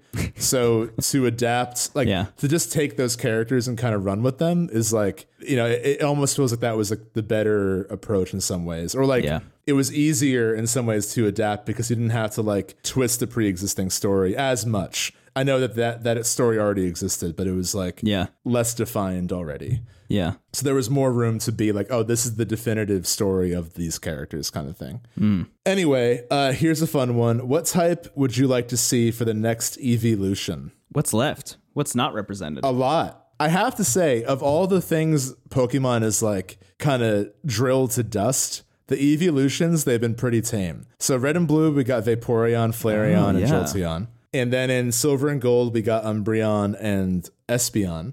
And then in then there was no new Eevee in Gen 3. In Gen 4, we got Leafeon, one of my favorites. Yeah, and Leafeon's good. Glaceon. And then uh Sylveon, Sylveon. the f- the fairy one, and that's that's it. So there hasn't been a new one in a long time. Wow. In almost Wow. 10 years. I'm impressed I knew all that. I'll say it. So for me, the one I've wanted forever is a ghost type Eevee. Oh hell yeah. Although it does kind of imply that like the Eevee died, which is kind of sad. Yeah. What if it? What do- if it looked exactly like Eevee but was transparent? I do I, I did draw a while ago like my idea for it, which was like a pumpkin on its head and like the the vines are its oh, ears. Oh, yeah, I remember that. has- Yeah. Yeah. So I think a ghost Eevee would be really cool. I would also love a bug Eevee. Give it like big caterpillar eyes and like little wings. Oh god, that seems terrifying. But honestly, keep it simple. Like maybe just like a rock Eevee. It's like a like little golem quadruped. Uh, but I would say bug and ghost are my would be would be my votes. My, uh, I'll I'll do two picks if Yeah, I get it. if I get two picks. One of them would be uh, a dragon type, which is just long. just want a long Eevee. Dragon Eevee would be very cool. Yeah. yeah, but what? Yeah. But but Steve, what if it was long? You know, what if it was a What is- long Eevee? what you, okay. Oh Yeah. man, look at that dragon type Eevee. That's a long Eevee. Uh, and then also, I just think a fighting type would be really fun because I would just make it like Eevee, but wearing like a like a headband. Oh, that's cool. I like that idea a lot. Just fucking ripped. Yeah, what if fighting type Eevee was like just actually a human, just like a human with like a bandana? Just like a guy. Yeah. That's the Machoke uh, section. Yeah. Machamp Yeah. is just fighting type Eevee. Canonically, like no, this is actually just another evolution. Yeah. uh, fun ideas. And I'm gonna end on this one. One Sure. last question. Sure. At Silverhanded asks, "What game do you wish existed but doesn't? A specific interest you have, a sequel that never was, or spiritual remake, a mashup, whatever." So here's a game that that doesn't exist but was like rumored for forever was Chrono Break. Uh, there was like there was an IP or not IP, but the name Chrono Break was trademarked by Square like forever ago mm. shortly after Chrono Cross, and everyone was like, that was like the rumor in like 2000, you know, in Yeah. every gaming magazine. It was like, we heard this about Chrono Break. And like, w- the answer is you heard nothing because there was nothing about Chrono Break. and then like a decade later, there was like, like the, the, it was about to expire, like the copyright was going to expire, and everyone was like, is this it? Is this going to be it?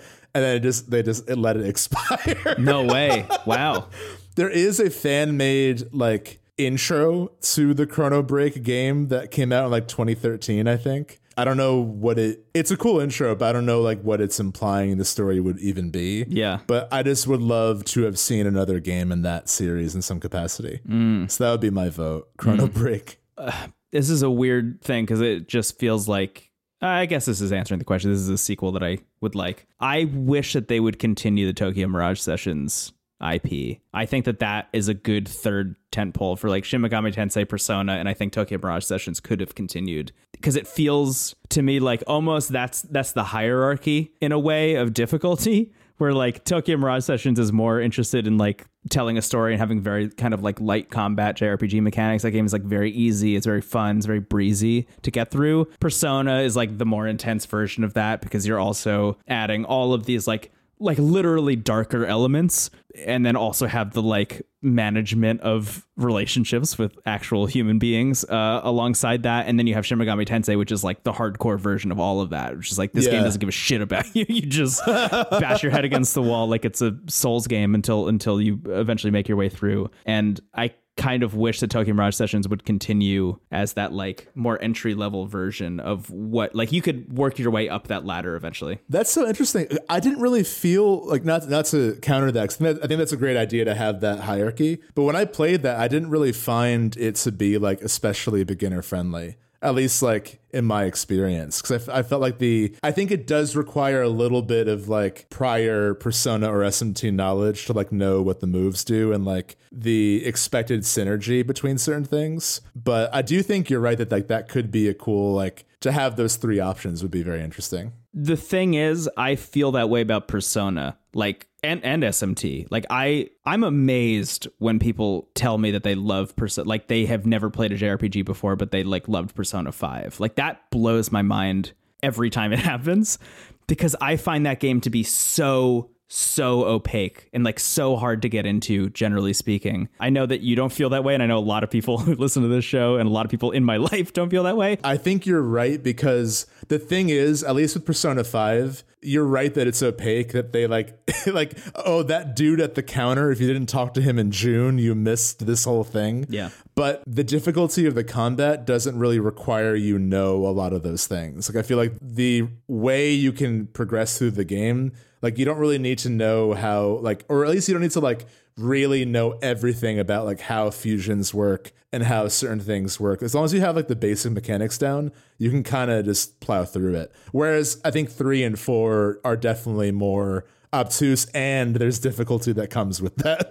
Yeah. Whereas 5 I, I- think like difficulty is subjective obviously, but I think 5 like it doesn't require that mastery in the same way if that makes sense. Even though I it is opaque. think this is like the key difference between you and I in a sense because like I think even going back to games that we keep trying to break into I mean for me it's Persona like I've played 10 to 15 to 20 hours of every Persona game like sometimes more than once like Persona 4 I've played 10 hours of like 3 or 4 times at this point yeah. they just I love those games. They just don't work for me. I like I have never finished one and I really want to. Like I want desperately to finish those games. I just have such a fucking hard time doing it. And that's kind of the key difference I think here. And something about Tokyo Mirage Sessions just felt like, "Oh, this is the breeziest version of all of this." Like Yeah, I that makes I- sense. I'm just immediately falling into this game. The combat is so easy. They kind of have the Pokemon thing where it just tells you what's weak against what, like very like on the surface, like so obvious how to how to like just completely destroy in combat. And then they also have this whole like section of that game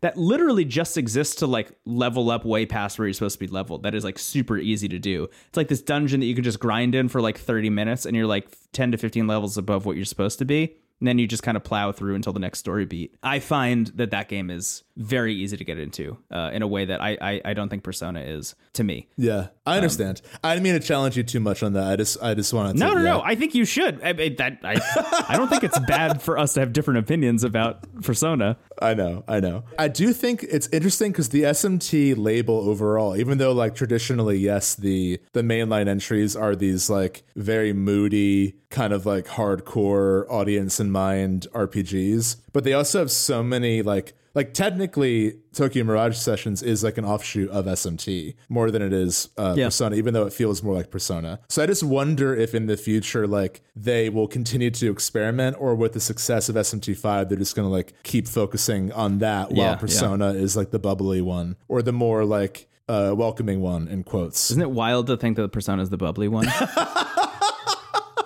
it is very funny. I mean, but I think saying that out loud makes me realize like there is a place, especially like for the people who really love Persona for the social side of it, but maybe just like even whether it's hard or not, just don't enjoy the battles. Like I wonder if there's like a, a place for like a even more kind of socially centric Persona type game. yeah. Who knows? I- There's a lot of possibilities. I would love that. I don't always need uh, an end of the world plot, you know? Well, that's a whole separate conversation. That is a whole separate conversation. But I, I agree. Yeah. Yeah. But also, I mean, another answer to this question could be like anything by Team Ico. Like, Oh yeah. just like fuck me up, give me anything, and I'll be happy. But uh, honestly, there are a lot of there are a lot of games we played for this show where I feel like playing them and loving them is a curse because like it just like we'll just never have a sequel, we'll never have another one, we'll never have a continuation of these things, you know. Which You is don't always need it though. I mean, I, th- I forgot what game it was. Oh, it was Star Fox, where you were like, not everything needs to be brought back. You can just have that like really special moment in time. Yeah. And that game still exists. Like, but I do think it's like, oh, I would have loved to see a continuation of this specific story. That's why I thought of Chrono Break. Because I'm like, if I can rest assured that there's one game that will never exist, Yeah. it's Chrono Break.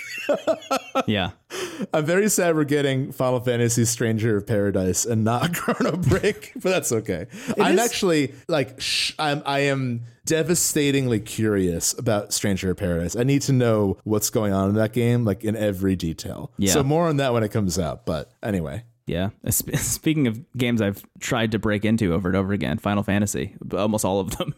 You got uh, into 12 pretty strongly. yeah, but I didn't finish it, you know? Right. How I would love to finish a Final Fantasy game. My my kingdom for a completed save file.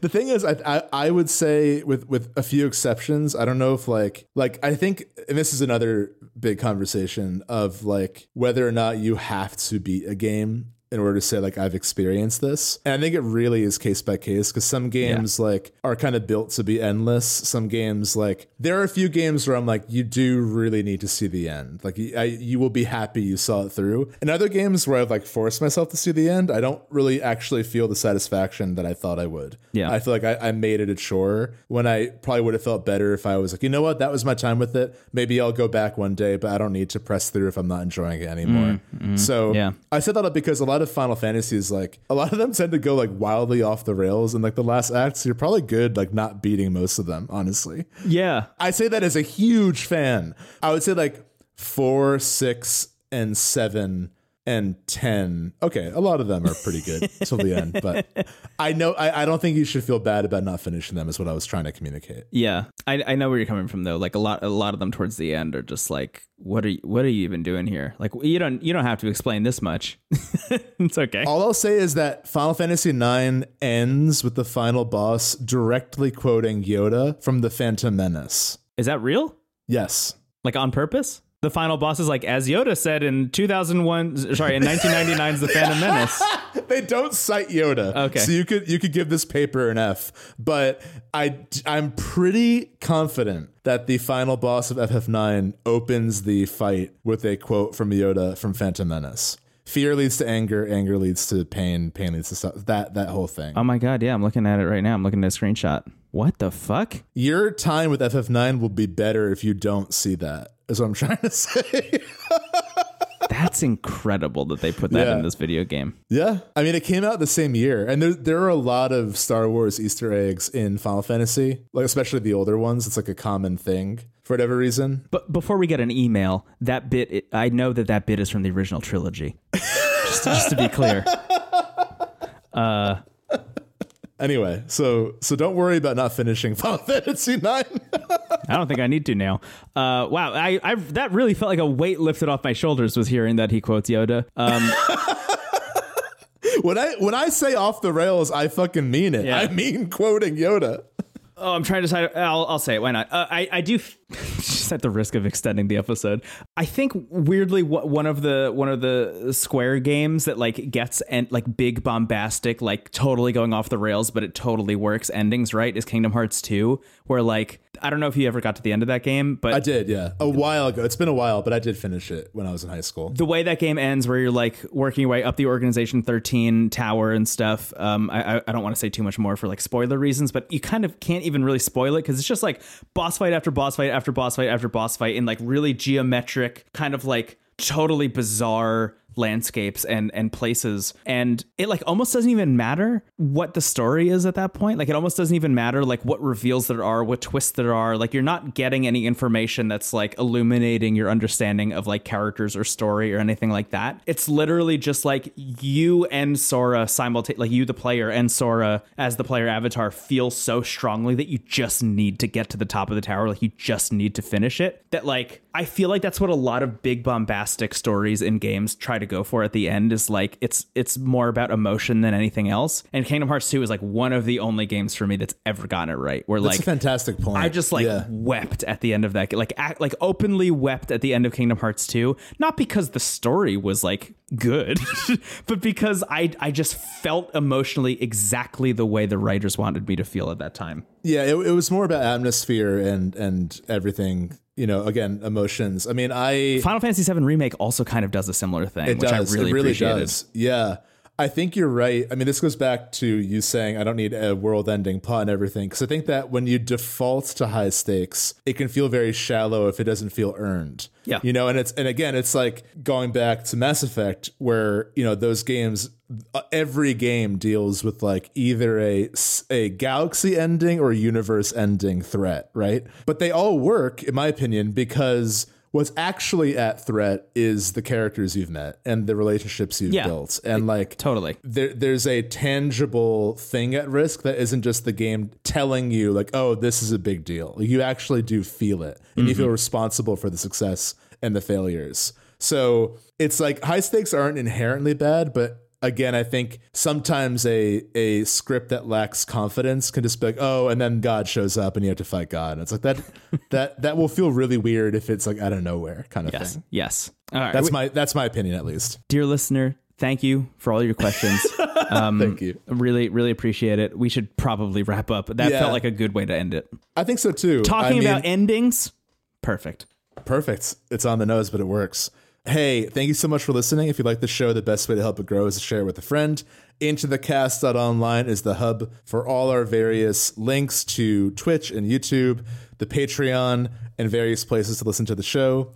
Um, if you are backing the Patreon, thank you so much. We are in the process of making a new patron bonus soon. I'm going to keep it a secret for now, but I think you're going to enjoy it. And if backing the show at all puts you in a financial strain, please do not. But by backing the show, you will get access to uh, the patron bonuses and every bonus we have done prior to that, the, the patron bonuses specifically. Um, so that backlog will always be there for you. If you have to pull your support anytime, and then maybe you're like able to later, you'll regain access to all those older episodes. So it's very flexible. And just thank you all for those who were able to back the show. We saw a lot of uh, recent support. Just thank you so much. What else is going on? Anything on your on your horizon in terms of like streams or things you're checking out, things you're excited about? As as we've been mentioning, a lot of uh, Pokemon Legends streams. Um, I probably will continue doing those, even though I'm You done should. with the I game. love watching them. They're so fun. I'll like very very overtly mark that I'm like in the post game in those videos. Um, but I I do want to kind of seek out those last few remaining threads and see what's up. Um, because that seems very fun. So I'm gonna try and do that. Uh, see if I can like beat the like final final bosses, et cetera, et cetera. Uh, see what's going on. So I would imagine expect that. I mean, you and I have just been like kind of streaming a lot more recently, so uh, just like expect to see more from us. I think we kind of have phases where we go in and out, and, Yeah, and this yeah. seems to be a phase where we are very much in. So, um, hey, It is February. We'll, we'll make the best Yeah. of it. Yes, that's exactly. That's a good way there are at it. phases, I don't know, cold phases where you can't really Where go you can't outside. fucking leave because it's 16 Yeah. degrees out. Yeah. Yeah. So I don't know what it's going to be, but probably that. Uh, I do think I, I mentioned this on my last stream, but I'm considering doing another um, street photography video, but in Pokemon Arceus. Um, Oh, you should. which I think would be really fun, especially considering that game doesn't have like a legit photo mode in it. I think that'd be a fun thing to do. It's like take a bunch of screenshots and then like edit them in, in like Lightroom or Capture One or something. It seems like fun. But anyway, that's kind of it for me. Cool. That's exciting. And playing I more Radiant. Historia, perfect chronology for the Nintendo 3DS. I'm so excited to rip the band-aid off for that game. Yeah. And I think Elden Ring comes out in like two weeks. So, Oh my God. so that peek behind the curtain, one of the reasons why we went with Portal and Portal 2 is because it was a little shorter. Um, like we're still very excited to play those games, obviously, but like knowing what's coming out this month and knowing how much we were already playing Arceus and other games, it was like, let's like make sure this all fits. yeah. so very excited for that. Oh man, yeah, we got Horizon Forbidden West coming soon. We got Elden Ring at the like very end of the month. Sifu comes out in t- in uh, or I guess the week that this That looks awesome. Recording's coming out. for that. Yeah, there's, there's been a lot of back and forth about like the behind the scenes of that game. I don't know. Oh, really? I- yeah, it's yeah. I don't know if we're gonna cover it or not. Um, Okay, but I I've, see. I've seen some I've seen some like very glowing reviews. I've seen some very negative ones, even just like from a gameplay perspective. So um, kind of curious. Uh, but anyway, yeah, there's a lot going on. A lot going on this month. Bear with us, dear listener.